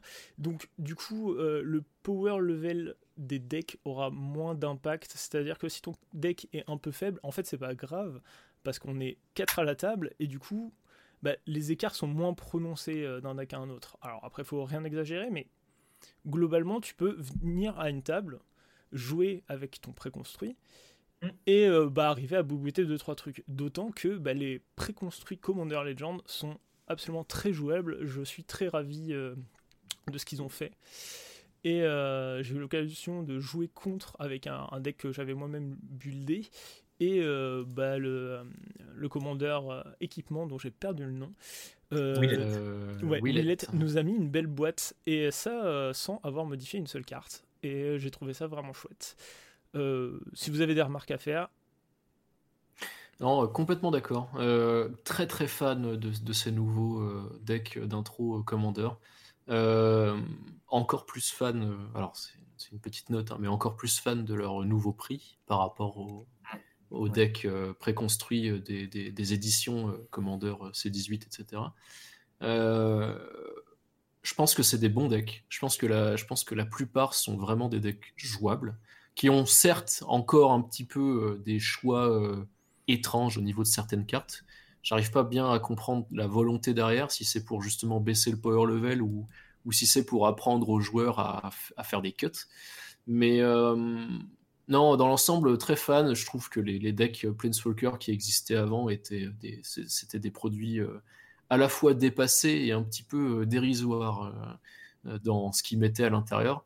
Euh, la seule chose qui, qui, qui, était, qui était intéressante, c'était le Planeswalker, et encore, hein, 90% du temps, on parle d'un Planeswalker qui est à 6 ou 7 mana avec des effets ok même dans des formats comme le Commander. Euh, c'est ça. Vraiment être dans du jungle très low tier pour pouvoir jouer les cartes de ces decks Planeswalker qui étaient vraiment pas, pas dingues. Hein. C'est ça. Alors que je me souviens d'une époque où on avait des decks préconstruits à 60 cartes euh, pour le standard qui était raisonnable. Euh, je me souviens d'un certain deck préconstruit de Kamigawa qui avait un JT d'Umezawa quand même à l'intérieur. Mmh, effectivement, je me rappelle euh, aussi, euh, c'était, c'était la bonne époque. C'était, c'était quand même pas mal. D'ailleurs, tu, viens de sou... tu viens de souligner un truc qui vient de me percuter, c'est que maintenant, du coup, pour, à peu pour le même prix qu'un Planeswalker deck, tu as 40 cartes en plus. Ouais. Ah oui, oui, tu as 40 cartes et puis dans, la majorité, tu as 40 cartes qui sont supérieures à ce que tu pouvais trouver dans un deck Planeswalker quand même. 25 terrains de base en plus quand même. Hein, est-ce que, est que vous avez, euh, alors, euh, est-ce que vous avez regardé un petit peu le prix des cartes euh, qu'il pouvait y avoir dans un nouveau Commander deck alors, c'est rarement explosif. C'est-à-dire que la plupart du temps, tu attends quelques jours après la sortie de ces préconstruits commandeurs et même les, cartes les plus hypées. Alors, je parle pas de, je parle pas des derniers decks d'édition commandeur euh, avec euh, notamment euh, le cycle des instants gratuits si tu as ton commandeur sur la board. Je parle bien des préconstruits qui sont sortis sur Zandikar et sur bah là, Commander Legends. Commander Legends. Euh, la plupart du temps, les cartes sont pas très chères. Elles sont en tout cas abordables. Euh, je pense que c'est fair. Enfin, c'est parce que c'est c'est des bonnes cartes. Les rééditions sont toujours un peu ok. Je vois euh, là par exemple dans le dans le deck IC, on avait une réédition de Elder Deep Fiend euh, qui est une carte qui, est loin d'être broken, hein, mais qui, je me souviens, était pas mal jouée en standard et dont les prix étaient montés euh, assez haut. Et il y avait encore une, une, certaine, latence par rapport à ça. Euh, c'est l'occasion de faire des bons reprints, c'est l'occasion d'imprimer des, nouvelles petites cartes, euh, des nouvelles pet cards un petit peu intéressantes pour, bah là, pour par exemple les équipements. Alors j'ai un peu plus de doutes au niveau du deck Simic, euh, Simic euh, Pioche Ramp. Il y, a, il, y a, il y a Arcane Denial, il y a Counterspell, il y a pas mal de choses correctes. Il y a, il y a non, non, mais je, je, suis d'accord au niveau des, au niveau des reprints, c'est juste que je, euh, je me dis que quand tu sors un deck Simic, il y a, c'est un peu dommage de partir dans de la pioche et des hand drop additionnels quoi parce que c'est après c'est un deck c'est un deck pour débuter hein, bien je suis d'accord c'est un, un, un, deck pour débuter c'est un deck pour présenter et du coup c'est peut-être pas si mal. Je suis assez d'accord. Non mais on, on, initie les nouveaux joueurs aux bonnes choses euh, du bleu et du vert dès le début. Ah, c'est ça. un peu un peu marquant c'est que les reprints de ces decks préconstruits qui coûtent beaucoup, deux fois moins cher sont de meilleure qualité que ceux qu'on a dans les, les decks commandeurs de l'année. Ouais, ça, je suis d'accord avec C'est une bonne chose si ça s'améliore sur les deux produits. Euh, tant mieux qu'il y ait des reprints, enfin, je veux dire, les cachets du guild euh, qui, étaient, qui n'ont jamais été dans les trois dernières années des, des, produits commandeurs qui là sont revenus dans ces decks préconstruits. C'est une bonne chose. Enfin, il y a plein de choses qui sont plutôt positives dans la, direction qu'ils prennent. Et puis le fait qu'ils continuent quand même de faire trois cartes exclusives à ce produit-là, qui permet pour les nouveaux joueurs qui investissent dedans bah, d'avoir en plus de cartes qui euh, seront pas trop disponibles sur le marché et de s'y retrouver en termes de, valeur. C'est des decks qui perdent pas trop en termes de, de valeur euh, mm. au fil du temps. Donc c'est effectivement un, bon produit. Après, ça se, je trouve que ça se va très bien en plus avec euh, Jumpstart hein, qui est sorti récemment. Ouais. Pourquoi Il y a vraiment une volonté, je pense, d'attirer les nouveaux joueurs vers des formats euh, papier.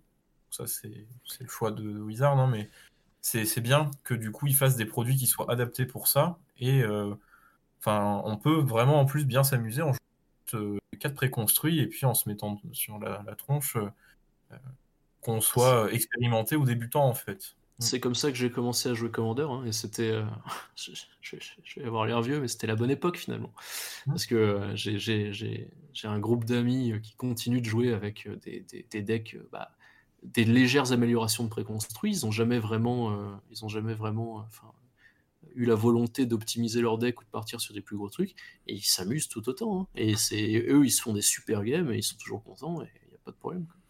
Hmm, d'accord. Il y a les du coup qui ont été euh, il y a les Commanders deck de Keldem qui ont été révélés aujourd'hui ou hier. On est actuellement le 19 décembre 2020. Euh, qu'est-ce que vous en pensez? Alors on a eu que les que les commandants pour l'instant. Ouais, pardon, que les commandants effectivement. Euh, j'ai pas trop trop eu le temps de m'y pencher pour le moment. j'ai pas j'ai pas vu exactement ce qu'ils avaient ce qu'ils avaient prévu. Ah bah alors euh, globalement euh, nous avons une elfe en couleur Golgari noir vert du coup. Euh, la Trill, l'âme des elfes. pour 4, une 2-3 menace qui à chaque fois qu'elle inflige des blessures de combat à un joueur, elle crée autant de jetons créatures elfes guerriers qu'elle inflige des blessures du coup. Et tu peux l'engager... Pardon comme Tana. comme, comme, Tana, tu peux l'engager euh, tu peux engager, l'engager elle et 10 autres elfes et faire perdre 10 points de vie à tous tes adversaires et gagner toi-même 10 points de vie. Euh, et son, son homologue du deck Azorius blanc-bleu pour 4, une 2-3 vol vigilance. Euh, la première carte que vous prédisez, alors je sais pas si la traduction est très bonne. Ouais, alors la, capacité ça va être Fortel en anglais, c'est une nouvelle capacité Hein, on sait pas encore ce que ça va être, c'est ça Ouais, on sait, pas, on sait pas trop. Donc du coup, la première carte que vous prédisez à chaque tour coûte 0 à prédire. Bon, ok. Et euh, à chaque fois que vous exilez au moins une carte de votre main, euh, ou, des permanents. Ouais, ou des permanents depuis le champ de bataille, tu crées un jeton 1-1 esprit avec le vol. Donc a priori, prédisez, euh, ça joue avec l'exil, je pense. Ouais, c'est probable. Ouais. Pour le coup, prédire, je pense, avec une capacité qui ressemble un peu à celle qu'avait Azorius dans le premier bloc Ravnica. Mmh. Euh, on paye un coup et on révèle la carte de sa main pour faire quelque chose. Ça devrait être je paye un coup, j'exile la carte, soit ça fait un effet, soit elle revient après, enfin je sais pas Alors, Moi là comme ça, le, ce commandant là euh, me fait penser à Gavi, c'est-à-dire que il, un peu comme le cycling, il voilà, il, prend une mécanique et il réduit le coup. Ouais. Gavi, ils sont dans cette mécanique là, hein. c'est each turn, donc euh, une fois par tour de chaque joueur. Voilà, je sais, bon, on sait pas encore euh, vraiment à ce qu'on peut s'attendre en termes de power level, de deck en tout cas, si bah, ça va être dans la même lignée que les deux précédents. En tout cas j'espère. Euh, Sinon, euh, les autres spoilers, de, enfin plusieurs spoilers de, de ont été montrés, ont été révélés. Euh, du coup, on peut s'attendre à, euh, une édition tribale. Alors, il n'y en avait pas eu depuis X-Salan, si je dis pas de bêtises, où les tribus, du coup, pour cette édition sont les anges, les nains, les elfes, les géants et les berserkers. Qu'est-ce que vous en pensez? Bon, moi, ça me botte bien. Hein. L'édition, a l'air cool. Euh, d'une manière générale, j'ai toujours été un peu plus fan des éditions qui apportent un, thème particulier. J'étais un grand fan d'Eldraine. Euh, j'ai bien aimé, euh, enfin pas Kaladesh, euh, pardon, où on est transporté un petit peu dans un univers bien bien différent. là, bon, c'est évidemment, c'est basé sur, sur les Vikings et la mythologie nordique. Euh, bon, c'est des trucs, c'est des trucs qui me parlent bien. Ça fait, ça fait un bout de temps que, que c'était évoqué euh, la possibilité d'une édition avec des Vikings. On y est enfin. Euh, donc euh, ça m'a l'air, ça m'a l'air pas mal. On, on note notamment qu'il y a le, le, retour des sagas à nouveau. C'est, je suis ravi que, que, que, cette mécanique euh, prenne un peu plus d'ampleur. D'ailleurs, je, je, je, crois que c'est la première fois qu'il y a des sagas multicolores. Euh, il me semble qu'il n'y en avait pas avant. Euh, bah, c'est plutôt chouette. Moi, je suis d'accord. C'est les sagas, c'est des choses que j'aime beaucoup. Mm. Euh... Mécanique hyper intéressante qui, qui renouvelle totalement les enchantements. C'est clair. Et c'est vraiment bien. C'est à la fois enchantement, à la fois compteur. Il y a plein de choses à faire avec mm. les sagas. Oui, oui, dans tous les sens. Donc c'est vraiment bien. Absolument. Et, je, une autre mécanique qui, avec les spoilers qu'on a, est hyper intéressante pour le commandeur c'est le retour des dieux, et qui sont des dieux euh, modaux, donc avec une face recto, une face verso, mm. et une face verso qui est équipement. Ça veut dire qu'on peut des équipements en, zone de commandement. Alors, Alvar qui a été révélé est effectivement euh, un équipement de l'autre côté. On peut supposer que les autres dieux euh, sont dans, dans, la même veine, on n'en est pas tout à fait sûr encore. je remarque aussi que c'est les premiers dieux qui n'ont pas indestructible. Non, mais il a, il, a pas indestructible, mais de la même manière que les dieux de, de l'heure de révélation, c'était également des dieux qui n'avaient pas l'indestructible. Il y a toujours cette idée de soit je ne peux pas être détruit, soit je reviens d'entre les morts. Et là, en fait, euh, chez Alvar, c'est sous la forme de euh, l'épée qui en fait fait que quand la créature équipée meurt, on la ramène dans sa main. Donc on, est toujours un petit peu sur cette thématique de euh, soit, enfin, je, je, meurs pas en gros, je, je, je peux pas mourir. Et c'est surtout un gros point euh, pour euh, Wizard d'avoir fait quelque chose qui colle vraiment bien avec euh, bah, la, mythologie nordique, hein, avec les dieux nordiques qui sont des dieux mortels par rapport à tout à fait d'autres mythologies. Donc c'est c'est bien, c'est c'est flavorful, c'est pas trop fort. À voir ce que comment seront les autres, hein, parce qu'on a eu le blanc, donc on est habitué à ce que le blanc ça soit quand même les cartes qui sont moins bonnes. C'est sûr. À voir ce que sont les autres, mais je trouve que le fait d'avoir accès à d'autres types de permanents en zone de commandement on avait les Planeswalkers, on avait les créatures. C'est, ça va être vraiment un changement important et intéressant au commandeur, pour mm. le coup. Ouais, c'est une édition tribal, du coup. Euh, moi, globalement, tribal, c'est une mécanique que j'aime beaucoup, euh, notamment en commandeur, parce que souvent, chaque tribu a une mécanique qui lui est propre. ça, du coup, par extension, ça amène des bulles qui sont souvent originaux et permet de déterrer des cartes qui sont liées à cette tribu qui vont avoir euh, des synergies plus intéressantes du coup bah, quand tu vas avoir des elfes ou euh, bah, pour le coup euh, des nains ou des berserkers. moi je trouve que c'est un, petit peu dommage qu'ils aient pas accentué sur les types qui étaient liés à partie dans Zendika Rising. Alors on peut quand même noter qu'il y a quelques clercs, sorciers et rogues qui se baladent, mais c'est l'absence des warriors. Elles ont été remplacées par les berserkers dans l'édition, j'ai l'impression. Ouais, mais oui, mais tu, tu, tu, dis ça, mais on, a quand même, c'est quand même une édition euh, Shapeshifter hein, qui arrive. Hein. Donc finalement, euh, bon. Ouais, on, verra bien. Euh, voilà.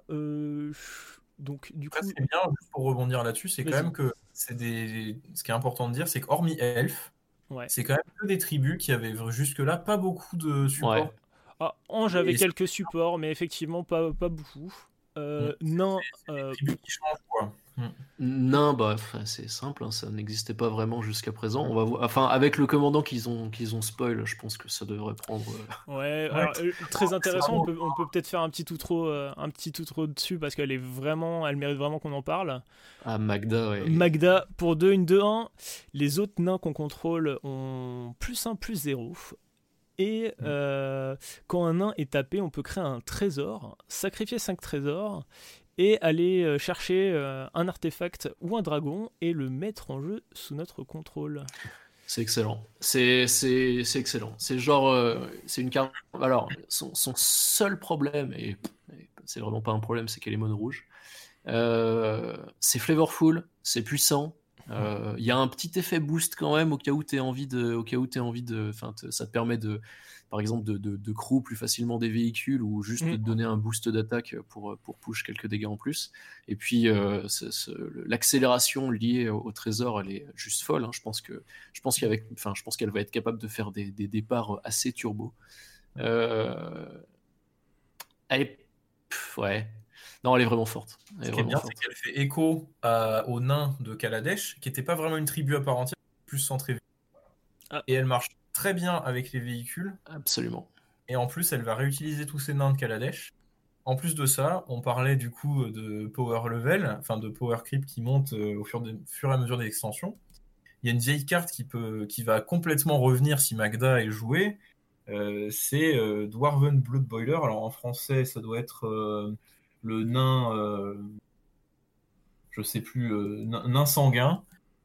C'est un nain qui fait qu'on peut engager n'importe quel nain pour donner plus de plus zéro à une créature. Ah oui, effectivement, ça, ça, a l'air de synergiser euh, plutôt bien. jamais vu de jeu parce qu'elles n'étaient pas terribles. Et bien finalement, avec des nouvelles mécaniques, des nouvelles cartes et de l'expérimentation, et ben on arrive à les faire rejouer. Mm. Donc c'est aussi ça qui est bien dans le power level et le power creep, c'est qu'on arrive à ressortir quand même des vieilles cartes alors, est-ce que tu penses que Magda à elle seule, va réussir à faire revenir des véhicules en commandeur. Oh. réellement, je veux dire. Alors, ah, je pense que c'est très dépendant de qu'est-ce qui sort comme véhicule. Et c'est pareil pour les nains. Hein. Est-ce que euh, le deck est vraiment jouable? Ça, ça dépend de ce qui sort comme nain. Actuellement, des bons nains, il n'y en a pas. Enfin, il y en a pas très ah, Il y en a, il y en a quelques-uns, mais qui sont bons avec des véhicules, justement. Oui, Elle a l'avantage, d'aller chercher les véhicules du deck, déjà. Ouais. Ça, c'est quand même bien. Et puis, faut voir aussi ce qui sort dans l'extension, parce que l'archétype nain, là, de ce qu'on a vu, ça a l'air d'être Boros comme sur Kaladesh. Oui, effectivement, c'est Boros. À voir s'il n'y a pas un nain légendaire Boros qui accentuerait encore plus. Oh, euh, je pense certainement. On avait eu euh, déjà la, chef nain euh, pilote. Depala. Ouais, Depala, qui était une carte que j'aimais beaucoup, mais qui, a, qui manque énormément de support. J'espère beaucoup qu'elle bah, elle aura un peu plus de quoi manger dans cette édition. Ouais, mais tu vois. Ouais, alors comme tu dis, j'espère vraiment qu'ils vont sortir une légendaire Boros qui sera, qui sera au moins aussi bien. là, actuellement, j'ai pas trop envie de jouer Boros, quoi. J'aimerais plutôt avoir Magda à dispo à tout moment. après, ça peut être aussi que Magda. Il y a déjà des véhicules, un véhicule. Et les véhicules ont l'air d'être plus poussés que ce que ça a été euh, au tout début. Je crois qu'il y a un véhicule, c'est une 5-1 pour 3, piétinement, qui écroule 2. C'est ça, et tu peux, le, tu peux le remonter depuis ton cimetière en sacrifiant deux trésors. Voilà, s'il y a plus de véhicules et plus de façons de les piloter efficacement, pourquoi pas? Moi, en fait, je pense qu'ils ont pris un, ils ont pris un gros coup de froid euh, sur Kaladesh quand ils ont sorti les véhicules parce qu'ils ont sorti, euh, bon, évidemment, le coptère des contrebandiers qui a été, euh, qui a été ban en standard et qui effectivement est une carte qui est, qui est généralement très bonne. Euh, maintenant, j'espère qu'ils vont profiter du fait de commencer à faire des véhicules colorés, donc avec des coups de mana colorés, euh, pour, euh, pour essayer de se lâcher un peu, parce que on a revu des, des véhicules un petit peu depuis Kaladesh, mais on n'a rien vu qui était vraiment au niveau du, au niveau de, de, de, de comment génériquement qualitatif du copter ou euh, de, du, du cœur de Kiran. Euh, C'était, je, je, pense au, au Parélion notamment, qui est, alors, qui est super, hein, qui est une carte qui peut, qui peut vraiment win, mais bon, qui coûte, je me souviens plus, qui coûte 7 ou 8 mana? Ça coûte, ça coûte 8. Mm. Bon, bah voilà. Donc euh, j'espère qu'ils vont se lâcher un peu, j'espère qu'ils vont proposer un... Là par exemple, le, l'assault carte, là, le véhicule qu'ils ont spoilé, pour 1 et double rouge, alors c'est une unco, donc forcément faut, faut pas s'attendre à un truc euh, incroyable, mais pour 1 et double rouge, ah, je, lui aurais peut-être rajouté quelque chose en plus, quoi. La, série, la célérité, peut-être, ou quelque chose comme ça. Effectivement. Après, sinon, euh, on peut passer euh, un petit peu sur les autres tribus. On remarque que euh, les anges sont. alors moi je trouve ça un peu inattendu, quoique c'était peut-être prévisible. Les anges sont couleur Orzov. C'est plutôt hmm. chouette. Et on a un super fixing de. je vais y arriver. Euh... Ah là là, je, je perds mes mots. Euh, l'enchantement, c'est un enchantement du coup qui coûte 5, couleur Orzhov, qui arrive et qui pose une 4-4 euh, vol vigilance quand il arrive. Et du coup, à chaque fois qu'on perd un ange, chaque adversaire sacrifie une créature. Rappelez-moi, c'est un fixing de. Quelle carte Il y a les, tous les Dictate of Erebos, tout ça Exactement, Dictate of Erebos, et elle a un homologue qui coûte 1 et 3 noirs. Ouais, Grève Pact, tout à fait, voilà. Et euh, j'aime beaucoup cette carte. Pour moi, c'est un fixing euh, de cartes qui sont un, un power level trop élevé. Euh, du coup, je suis plutôt content de, de voir ça. Je suis surpris que je suis surpris qu'ils aient choisi Orzhov. Alors je me doute que du coup Boros était pris par les nains. Les Valkyries, alors je suis pas du tout un expert en mythologie nordique évidemment. Les Valkyries m'évoquaient peut-être un peu plus Boros, mais je comprends qu'elles ont un, elles ont un rapport avec la mort et venir accompagner les, bah, les, les, les, morts vers le vers le vers le Valhalla. Euh, voilà, c'est tout. Je me, je, je, c'est super cool que ce soit de l'Orzhov, c'est bien. Ça rajoute, euh, ça rajoute une couleur qui était pas trop trop utilisé chez les anges, je crois, un petit peu. Il y a quelques anges hein, quand même, Orzhov, hein, qui existent. Euh, mais euh, mm. D'ailleurs, il y en a une qui a été éditée euh, dans Commander Legend. Ouais, celle qui dit que tu, à chaque fois qu'un joueur lance un sort, il perd deux points de vie. Qu'est-ce qu'elle fait d'autre? Tout à fait. Ah oui, c'est celle qui. Tu peux tricher avec la commande taxe. C'est ça, voilà. Après, il y en avait beaucoup déjà des anges Orzhov. Enfin, Ravnica, il y, avait à la fois les beaux aussi pas mal. Oui, c'est vrai, pardon, t'as raison. C'est un c'est une tribu qui est partagé, on va dire, en mardu plutôt qu'en. Oui, tu as raison. C'est vrai que maintenant je regarde, là, il y, en a, y en a pas mal en fait. D'accord. côté, du lore, côté RP, c'est plutôt intéressant. Le, le côté plutôt euh, noir euh, de la force avec euh, les Valkyries, je trouve que c'est plutôt bien trouvé pour le coup. comme tu disais. C'est pareil, les géants, je suis plutôt content. Alors, euh, ils sont censés représenter les Jotun dans la mythologie nordique. Et globalement, euh, le, la mythologie nordique traite beaucoup du, feu et de la glace. Et du coup, je trouve que ça leur va vraiment, vraiment bien. Jusque-là, je pense pas qu'il y avait beaucoup, beaucoup de géants euh, bleus. En tout cas, je me souviens de quelques-uns rouges. je trouve qu'en plus ils ont des bonnes têtes, ils ont vraiment un design plutôt, plutôt, ah, ils ont plutôt chouette. C'est clair qu'ils ont une bonne tronche. Hmm. J'espère que j'espère que ça va pas faire pareil que les géants de de Lorwyn. Euh, que que la, la, tribe existe déjà depuis un moment donné. Il y avait déjà un peu de support géant, mais bon, enfin quand toutes les créatures de ton deck euh, coûtent, commencent à commencent à partir de 5 mana, euh, T'as intérêt d'avoir le support pour derrière, quoi. Bah, et ils sont pas vraiment, ils sont pas vraiment en vert en plus. Hein, généralement, tu vas essayer de effectivement ramper un peu euh, pour pour aller dans un dans un géant qui fait quelque chose quand il arrive. Et je trouve que jusque là, il n'y avait pas assez de support, malgré qu'il y ait un deck euh, géant qui a été édité. Alors, je sais plus du tout en quelle année. Je sais qu'il était en euh, Commander Anthology 2 en tout cas, et c'était avec les marqueurs expérience. Le deck est pour moi très très anecdotique. Ouais, bon, ah, il est plus qu'anecdotique, il est pas vraiment jouable, je trouve. C'est le problème des géants, c'est que ça coûte très cher. Après, là, les deux qu'on a déjà vus, fait hyper intéressant pour le mm. coup. Euh, et qui peuvent permettre d'avoir, enfin, ça change des géants qui sont souvent 4-4 pour 5 euh, avec un effet anecdotique. Là, on a vraiment des bons géants, même s'ils coûtent cher, mm. euh, et des cartes chères qui font, qui ont des bons effets. on peut en voir, on peut en voir jouer en commandeur. Donc, mm. bon espoir pour un, un IZ géant assez, assez bon.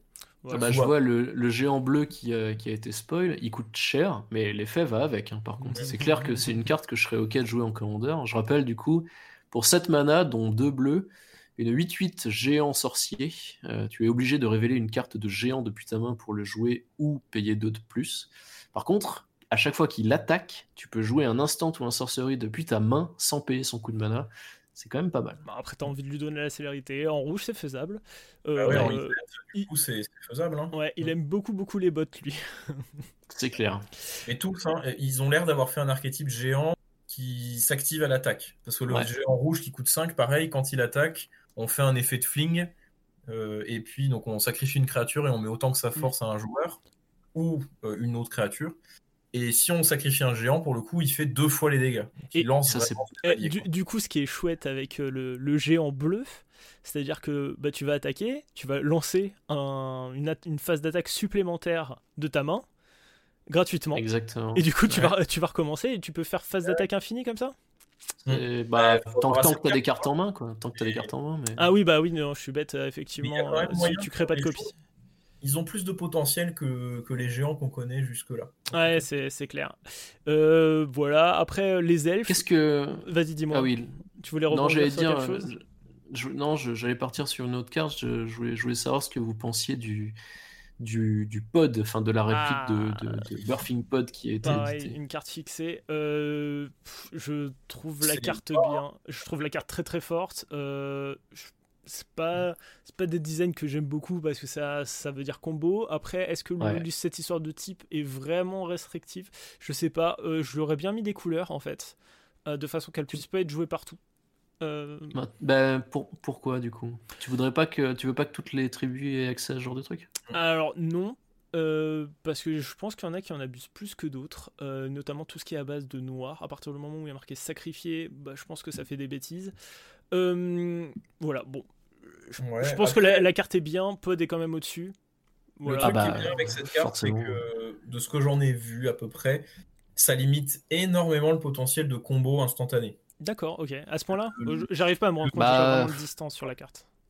Bah, le problème, c'est que le, combo que, enfin, les, quelques combos que je connais avec Pod, euh, j'en connais certains qui demandent de jouer un hippocampe quand même. Donc, à moins que tu arrives à trouver un hippocampe qui coûte un de plus et qui continue ton combo. Et puis surtout, bien, sûr. derrière en fait. Il faut trouver des cartes qui ont toutes un type en commun.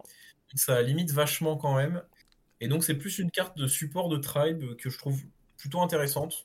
À voir euh, ce qui émerge parce que je connais évidemment pas toutes les possibilités là comme ça euh, tout de suite. Mais pour moi, elle, coûte peu cher. C'est ça qui me fait c'est une carte qui me parle beaucoup dans Gobelin, typiquement. Ouais, ouais. bien sûr. poser, poser, ton, poser ta matrone, la sacrifier pour aller chercher un des, un des, comment, des, des, des, lords à 4 des gobelins, euh, ça sonne bien. Quand même. ou même le, le, nouveau, euh, le nouveau gobelin qui est sorti dans une édition de base, euh, qui permet de faire quelques combos aussi. Hein. Non, je pense que la carte est Ouais, je sais pas, on verra, on verra bien. Moi, je pense que la carte est quand même très très forte. Il y a plein de tribes qui peuvent faire complètement des bêtises. On, verra, on verra, on verra ce qu'elle donne. Moi, je, pense qu'il y a moyen de faire des, stupidités. Pour l'instant, pas comme. Euh, enfin, c'est un peu pareil qu'agent d'opposition. Il y a beaucoup d'emballement déjà autour. Voilà. Mon avis, je pense que je pense que c'est, je pense que c'est relativement faire. Mais... Ah ouais. D'accord. Bon, écoute, on verra, on verra bien ce que la, ce que la carte fait. Euh, on verra ce que ça donne. fait, euh, en tout cas, euh, je trouve que c'est plutôt chouette de la voir. ce que j'aime bien, c'est que ça ouvre un effet à d'autres couleurs que le vert et le bleu, qui étaient les seules couleurs à avoir des effets de pod. C'est ça. Si je dis pas de bêtises. Non, mais c'est clair, hein, ça, ça, donne tuto créature à rouge et blanc, et ça, globalement, c'est plutôt chouette. Hein. Bah ouais, c'est pas mal. C'est bien je trouve. C'est, on parle souvent des cartes blanches qui sont pas au niveau, mais les cartes incolores qui renforcent les, archétypes blancs, bah, ça compte aussi. Mm. Je suis d'accord avec toi. Quant, euh, quant, aux elfes que tu voulais évoquer tout à l'heure, euh, je sais pas. J'ai l'impression que, j'ai l'impression que, enfin pour l'instant évidemment, on a que quelques cartes elfes hein, qui sont sorties. J'ai l'impression que Commander Legends a pour l'instant apporté ou rapporté plus de choses aux elfes que Kaldheim. Là, ce que je vois, c'est un elfe qui donne plus 1 et qui ajoute du mana, un elfe, un, un sorcerie qui pose autant d'elfes que t'as d'elfes, c'est des effets qu'on connaît un peu déjà, quoi, qu'on a vu dans des, dans des anciennes cartes. C'est bien d'avoir, un peu de la, de la, redondance, mais les elfes noirs apportent quelque, quelque chose un peu nouvelle.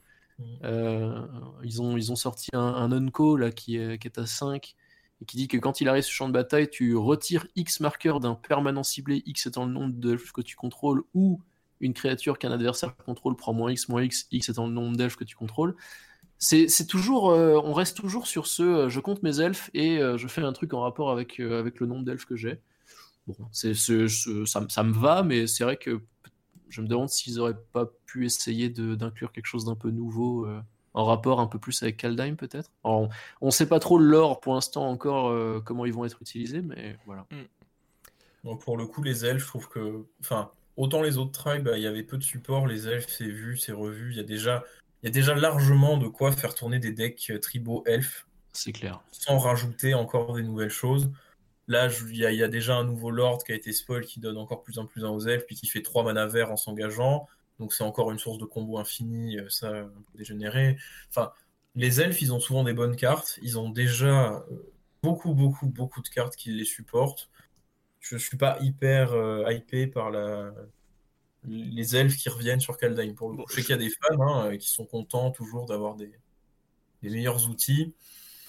Moi, ça me... Bah, ça me fait ni chaud ni froid d'avoir à nouveau des elfes qu'on a euh, un je, sur Je pense que globalement ils sont là surtout pour le lore. Euh, dans la mythologie nordique, il me semble qu'il y a des elfes de lumière et euh, d'autres plus sombres. bon, écoute, voilà, ils sont, ils sont là, c'est toujours ça de prix. Et, Ce que je veux dire, ouais. Si tu, si tu montais, tu remontes à, tu remontes à quelques, quelques jours maintenant, en arrière, en quelques mois. Si tu montais un deck géant, il y a un moment donné où tu allais devant, tomber devant une carte et, et te dire, bon bah c'est-à-dire qu'il me faut bien, il me faut bien ma, trentaine de créatures, quoi. Elf, à mon avis, t'as pas ce problème-là. Et euh, effectivement, euh, je, ok, ils rajoutent un petit peu de, ils en rajoutent à nouveau, mais c'est pas une tribu qu'on avait besoin. Quoi. Hmm. D'accord. je trouve ça lassant comme tribu. Alors, j'aimerais aussi venir sur la tribu, euh, sur la sixième tribu du set, qui sont les changelins. Euh, qu'on n'avait pas revu depuis très très longtemps. Je trouve que c'est un ah, méga support. C'est vraiment depuis euh, depuis euh, Modern Horizon, mais ouais, c'est vrai, c'est vrai qu'il y en avait eu dans, dans Modern ah, Horizon. Je trouve qu'il y en avait très peu de jouables. En tout cas, de, j'ai du limité surtout. Ouais, j'ai l'impression qu'ils étaient là pour le limiter. là, quand même, on a, on a un missile nucléaire qui nous a été révélé. Ah ouais. Le Rim, Walker pour 3, une 2-3 changelin qui, euh, quand elle arrive sur le champ de bataille, on choisit un type de créature. On peut regarder la carte du dessus de notre bibliothèque Et, et du coup, si elle est du type choisi, on peut la jouer. Moi, ça, enfin, je, je, trouve la carte complètement, complètement trop bien. Je, je suis très très content qu'elle soit là. après, bon, elle est verte. C'est un effet que le vert faisait, faisait déjà. Est-ce que voilà, ah, c'était dans la color pie. Ouais, c'était dans la color pie. Euh, je suis voilà, je suis plutôt content. La légende raconte qu'elle sera jouée dans d'autres formats éternels plus compétitifs. Euh, J'en ai entendu parler, on verra bien. C'est un vizir de la ménagerie moins cher. Ouais. retour en tribal. Ouais, et surtout qui peut rentrer dans, dans beaucoup, beaucoup de Mais tu vois, les couleurs. Mais ça, ouais. ça, je trouve que ça rentre encore dans cette catégorie de cartes où il y a une petite étiquette accrochée euh, avec marqué euh, bah, pour, pour n'importe quel tribal en vert, sincèrement, Wizard. Quoi. Ouais, Genre... déjà, déjà c'est autre chose que pour n'importe quel deck vert. Mm. Ouais, non, c'est mieux. Non, je suis d'accord avec toi. C'est déjà, c'est déjà un progrès. Mais bon, ça reste un auto-include dans. Je préfère ça que Vizard de la ménagerie, par exemple. C'est vrai, c'est vrai. Après, ah, je, tu trouves? Après, je suis un peu déçu parce que la, la seule, euh, comment dire, la seule tribu de l'édition qui en profite vraiment, c'est Elf. Bon, voilà. Bah, avoir, enfin, oui, de cette carte-là, oui, mais avoir euh, les autres, euh, parce que je pense en tout cas comme ça, qu'il y aura au moins euh, des shapeshifters dans chaque couleur, probablement. Mhm. Euh, peut-être aussi qu'il y aura des, des tribus qu'on n'a pas encore vues. Hein. Oui, bah, bah après, euh, tout, tout, ce qui est, je sais pas, Berserker et, et tout, tout, tout, ce qu'on appelle plus les classes peuvent en profiter, effectivement. Possible qu'il y ait un archétype esprit aussi. Hein, c'est, enfin, oui, je, c'est pas impossible. Je, je, doute que ce soit un cycle, hein, par contre, un Rimwalker. Non, pas forcément que ce soit un cycle, mais qu'il y en ait d'autres dans d'autres couleurs, mm. qui aient chacun des avantages, pas forcément pour tous, pas forcément rare. Tu veux dire un gros changelin dans chaque. Euh, non, peut-être pas, mais peut-être qu'il soit pas. Justement, c'est peut-être une tribu qui n'aura pas euh, de couleurs. Euh, on a vu que des verts pour l'instant, donc effectivement, hein, mais. Ok. À, voir comment ça, ça se passe. D'accord, ok. Est-ce qu'il y a une autre carte que vous voulez évoquer du set? Très bon nouveau bah, qui me fait beaucoup plus envie que la trill, c'est le, le loup, Sarulf. Ouais, il est chouette. Après, je sais pas si sa mécanique est vraiment hyper agréable à jouer pour tout le monde, mais. Euh, voilà, c'est un commandant qui va être frustrant, mais euh, ils expérimentent d'autres choses que ce que fait Golgari. Ça, c'est de l'exil de masse en Golgari, ouais, c'est inattendu en tout cas. Moi, j'aime bien quand ils changent un peu des mécaniques, ils essayent de trouver des choses.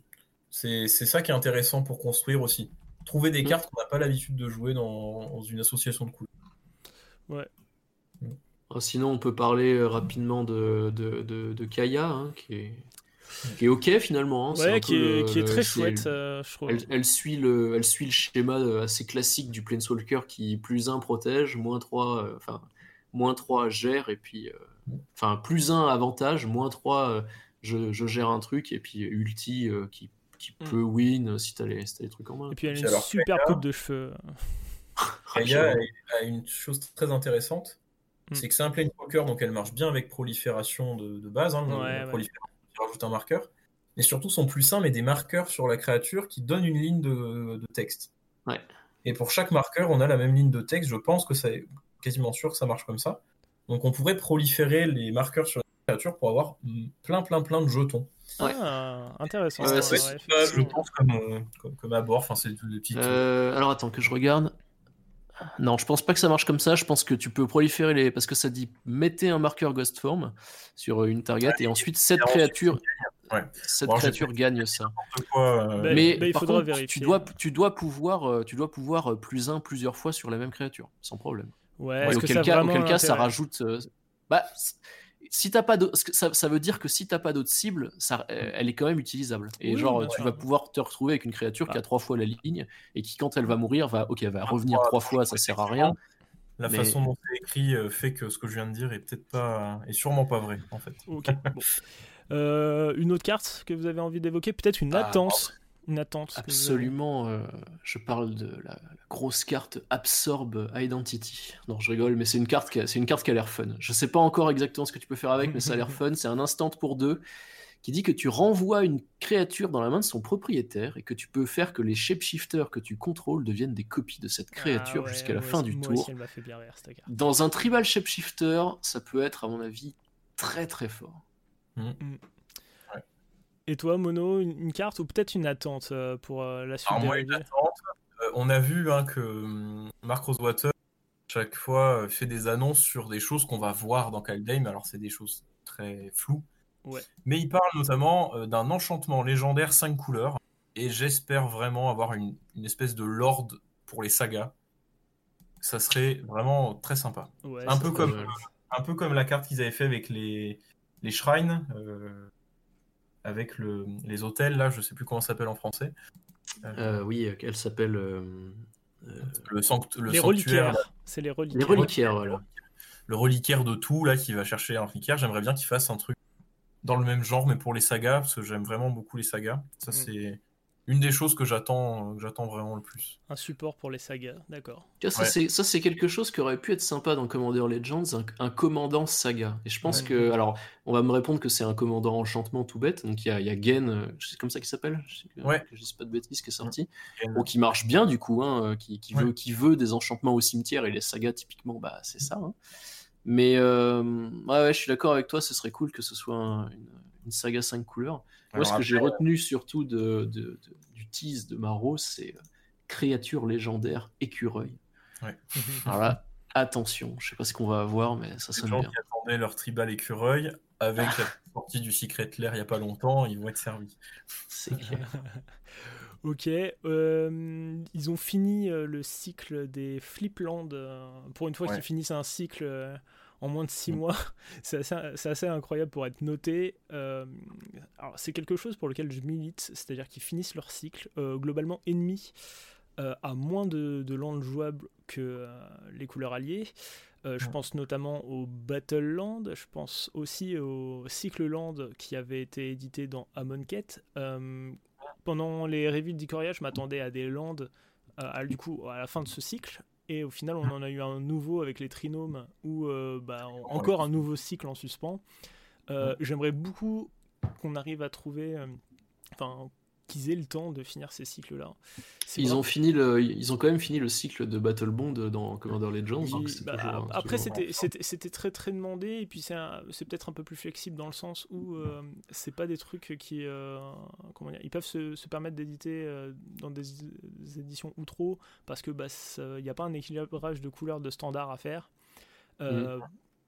Voilà, moi j'attends vraiment la fin des, des trinomes et si vraiment trouver un Wizard, trouver un créneau pour la fin des, des cycles Land et des Battle Land. Ça me ferait beaucoup plaisir de, de, finir mes collections. Assez curieux quand même de savoir pourquoi est-ce que cette, euh, ce cycle de, de, de, comment, on les a appelés les NDFC là, les, les, les modèles. Euh... 6-4. ouais, je suis assez curieux de savoir ça parce qu'on on en a discuté un petit peu. On se demandait si ça avait pas à voir avec les, la couleur des tribus euh, dans l'édition, mais bon, le fait est que pour l'instant, euh, je vois Ragdos, Simic Azorius et euh, Golgari. Et ça, à part Golgari, ça correspond pas particulièrement aux tribus qu'on a l'air de voir. Quoi. Moi, je, enfin, il l'avait annoncé, c'était, c'était dans les spoils de Maro, il était tout content de dire qu'ils allaient faire un cycle avec six terrains. Et euh, je pense que c'était un peu un outil de com probablement. Ou alors, on spéculait sur ce qui va sortir comme extension après. Euh, enfin ce qui allait, ce qui, ce qui, sortait avant pour le standard, des fois pour euh, avant la rotation, pour limiter des archétypes trop forts, ils évitent d'avoir des terrains bicolores dans l'archétype. Je pense notamment à Rakdos qui était très fort en standard à ce moment-là. C'est possible. Oui. Et maintenant qu'il y a eu la rotation, peut-être que euh, ça permettra d'avoir des decks un peu moins forts, je, je sais pas. Mais c'est vrai que c'est inhabituel. C'est des terrains qui sont vachement bien, même pour le commandeur, je trouve qu'ils sont très très bien. Ils sont accessibles en plus, ils sont pas trop chers pour l'instant par rapport au Shockland. Et ils sont, ils sont vraiment, euh, vraiment bien. Je... C'est marrant, il y a, et je pensais pas, je pensais pas qu'on en arriverait là, euh, parce que quand ils ont commencé à l'annoncer, mais les, les boosters spéciaux, là, comment ils appellent ça, les, boosters avec les collecteurs boosters, voilà, euh, ont, ont l'air de beaucoup aider à réduire les prix quand même, hein, de, notamment ce qui sort en standard. Je vois les, le, le, fait, en fait, visiblement, il y a beaucoup de gens qui en ouvrent, et en fait, ça, ça fait baisser beaucoup le prix des altérés. Et en fait, le prix des normales va avec finalement. Et du coup, on se retrouve avec ces cartes-là qui valent pas grand-chose. C'est les collecteurs boosters. Euh, je trouve que ça a été vraiment un produit intéressant. Au début, j'étais un peu web off, et puis au final, euh, ça a aidé effectivement à ce que ce que les codes baissent. C'est aussi, euh, comment dire, c'est un produit que je me rends compte qui est plus intéressant pour les gens comme moi qui jouent pas nécessairement en draft et qui bah, cherchent à cherchent à avoir un petit peu des, des, des spoilers. C'est-à-dire que bah, quand tu vas ouvrir un collecteur de booster, globalement, tu vas avoir des cartes jouables et tu vas pas être là en faisant ouais cool ok 12 000 communes que je jouerai pas et une rare Inch'Allah euh, ah. Inch'Allah elle va rentrer quelque part d'accord enfin les collecteurs ouais. c'est quand même beaucoup trop cher pour ce que c'est et surtout enfin on voit vraiment il y a des cartes là par exemple j'ai un exemple parce que j'ai fait une vente il y a pas longtemps la Nairi de Zandikar vaut plus cher en normal sans, sans rien que la version euh, art, euh, alternatif euh, full art. D'accord, ok, c'est intéressant elle vaut 50 euh, centimes de plus. Bon, ça vaut pas grand chose comme carte, mais les cartes altérées, et c'est le cas pour toutes celles de Zandikar quasiment, valent moins cher que la version euh, classique. Ouais, c'est surprenant, mais je, pareil, je suis pas forcément d'accord avec toi, Nox, sur les, collecteurs boosters pour avoir, euh, pour avoir vu un certain quelqu'un en ouvrir une quantité difficile à imaginer. T'as beaucoup de, de enfin de, de, de, de, cartes random qui te mettent au début qui sont ok foil, mais qui servent à rien, quoi. Qui sont vraiment des, des foils que tu, que tu vas mettre de côté et qui, qui, qui, qui sont pas très utiles. Je trouve ça trop cher pour ce que c'est aussi. Mais du coup, je suis content de voir qu'il y en a plein qui en ouvrent et que ça, ça fait baisser les prix. Mais par contre, c'est pas un produit pour moi, quoi, clairement. Ok. Ok, ok, bon, écoutez, euh, ça fait. Euh, bah, l'émission a presque duré deux heures. Je suis plutôt très satisfait de vous avoir invité. Je trouve que les discussions étaient vraiment très intéressantes. J'espère que vous avez passé un bon moment. Et, bah ouais, euh, c'était pas mal. ouais, c'était pas mal. c'était ok. bon, voilà. bah écoutez, je vous, je vous dis à tous au revoir et euh, bah, j'espère que euh, vous aura l'occasion de revenir. Bah, c'était très sympa de discuter avec vous et effectivement, ouais, j'espère que je pourrai repasser pour, euh, pour, pour réitérer. Allez, ça Pour approfondir des sujets encore trop vastes qu'on n'a fait que survoler. Bien sûr. Allez, on aura l'occasion de reparler de tout ça une autre fois. bah écoutez, on dit au revoir aux auditeurs et à la prochaine. À la prochaine.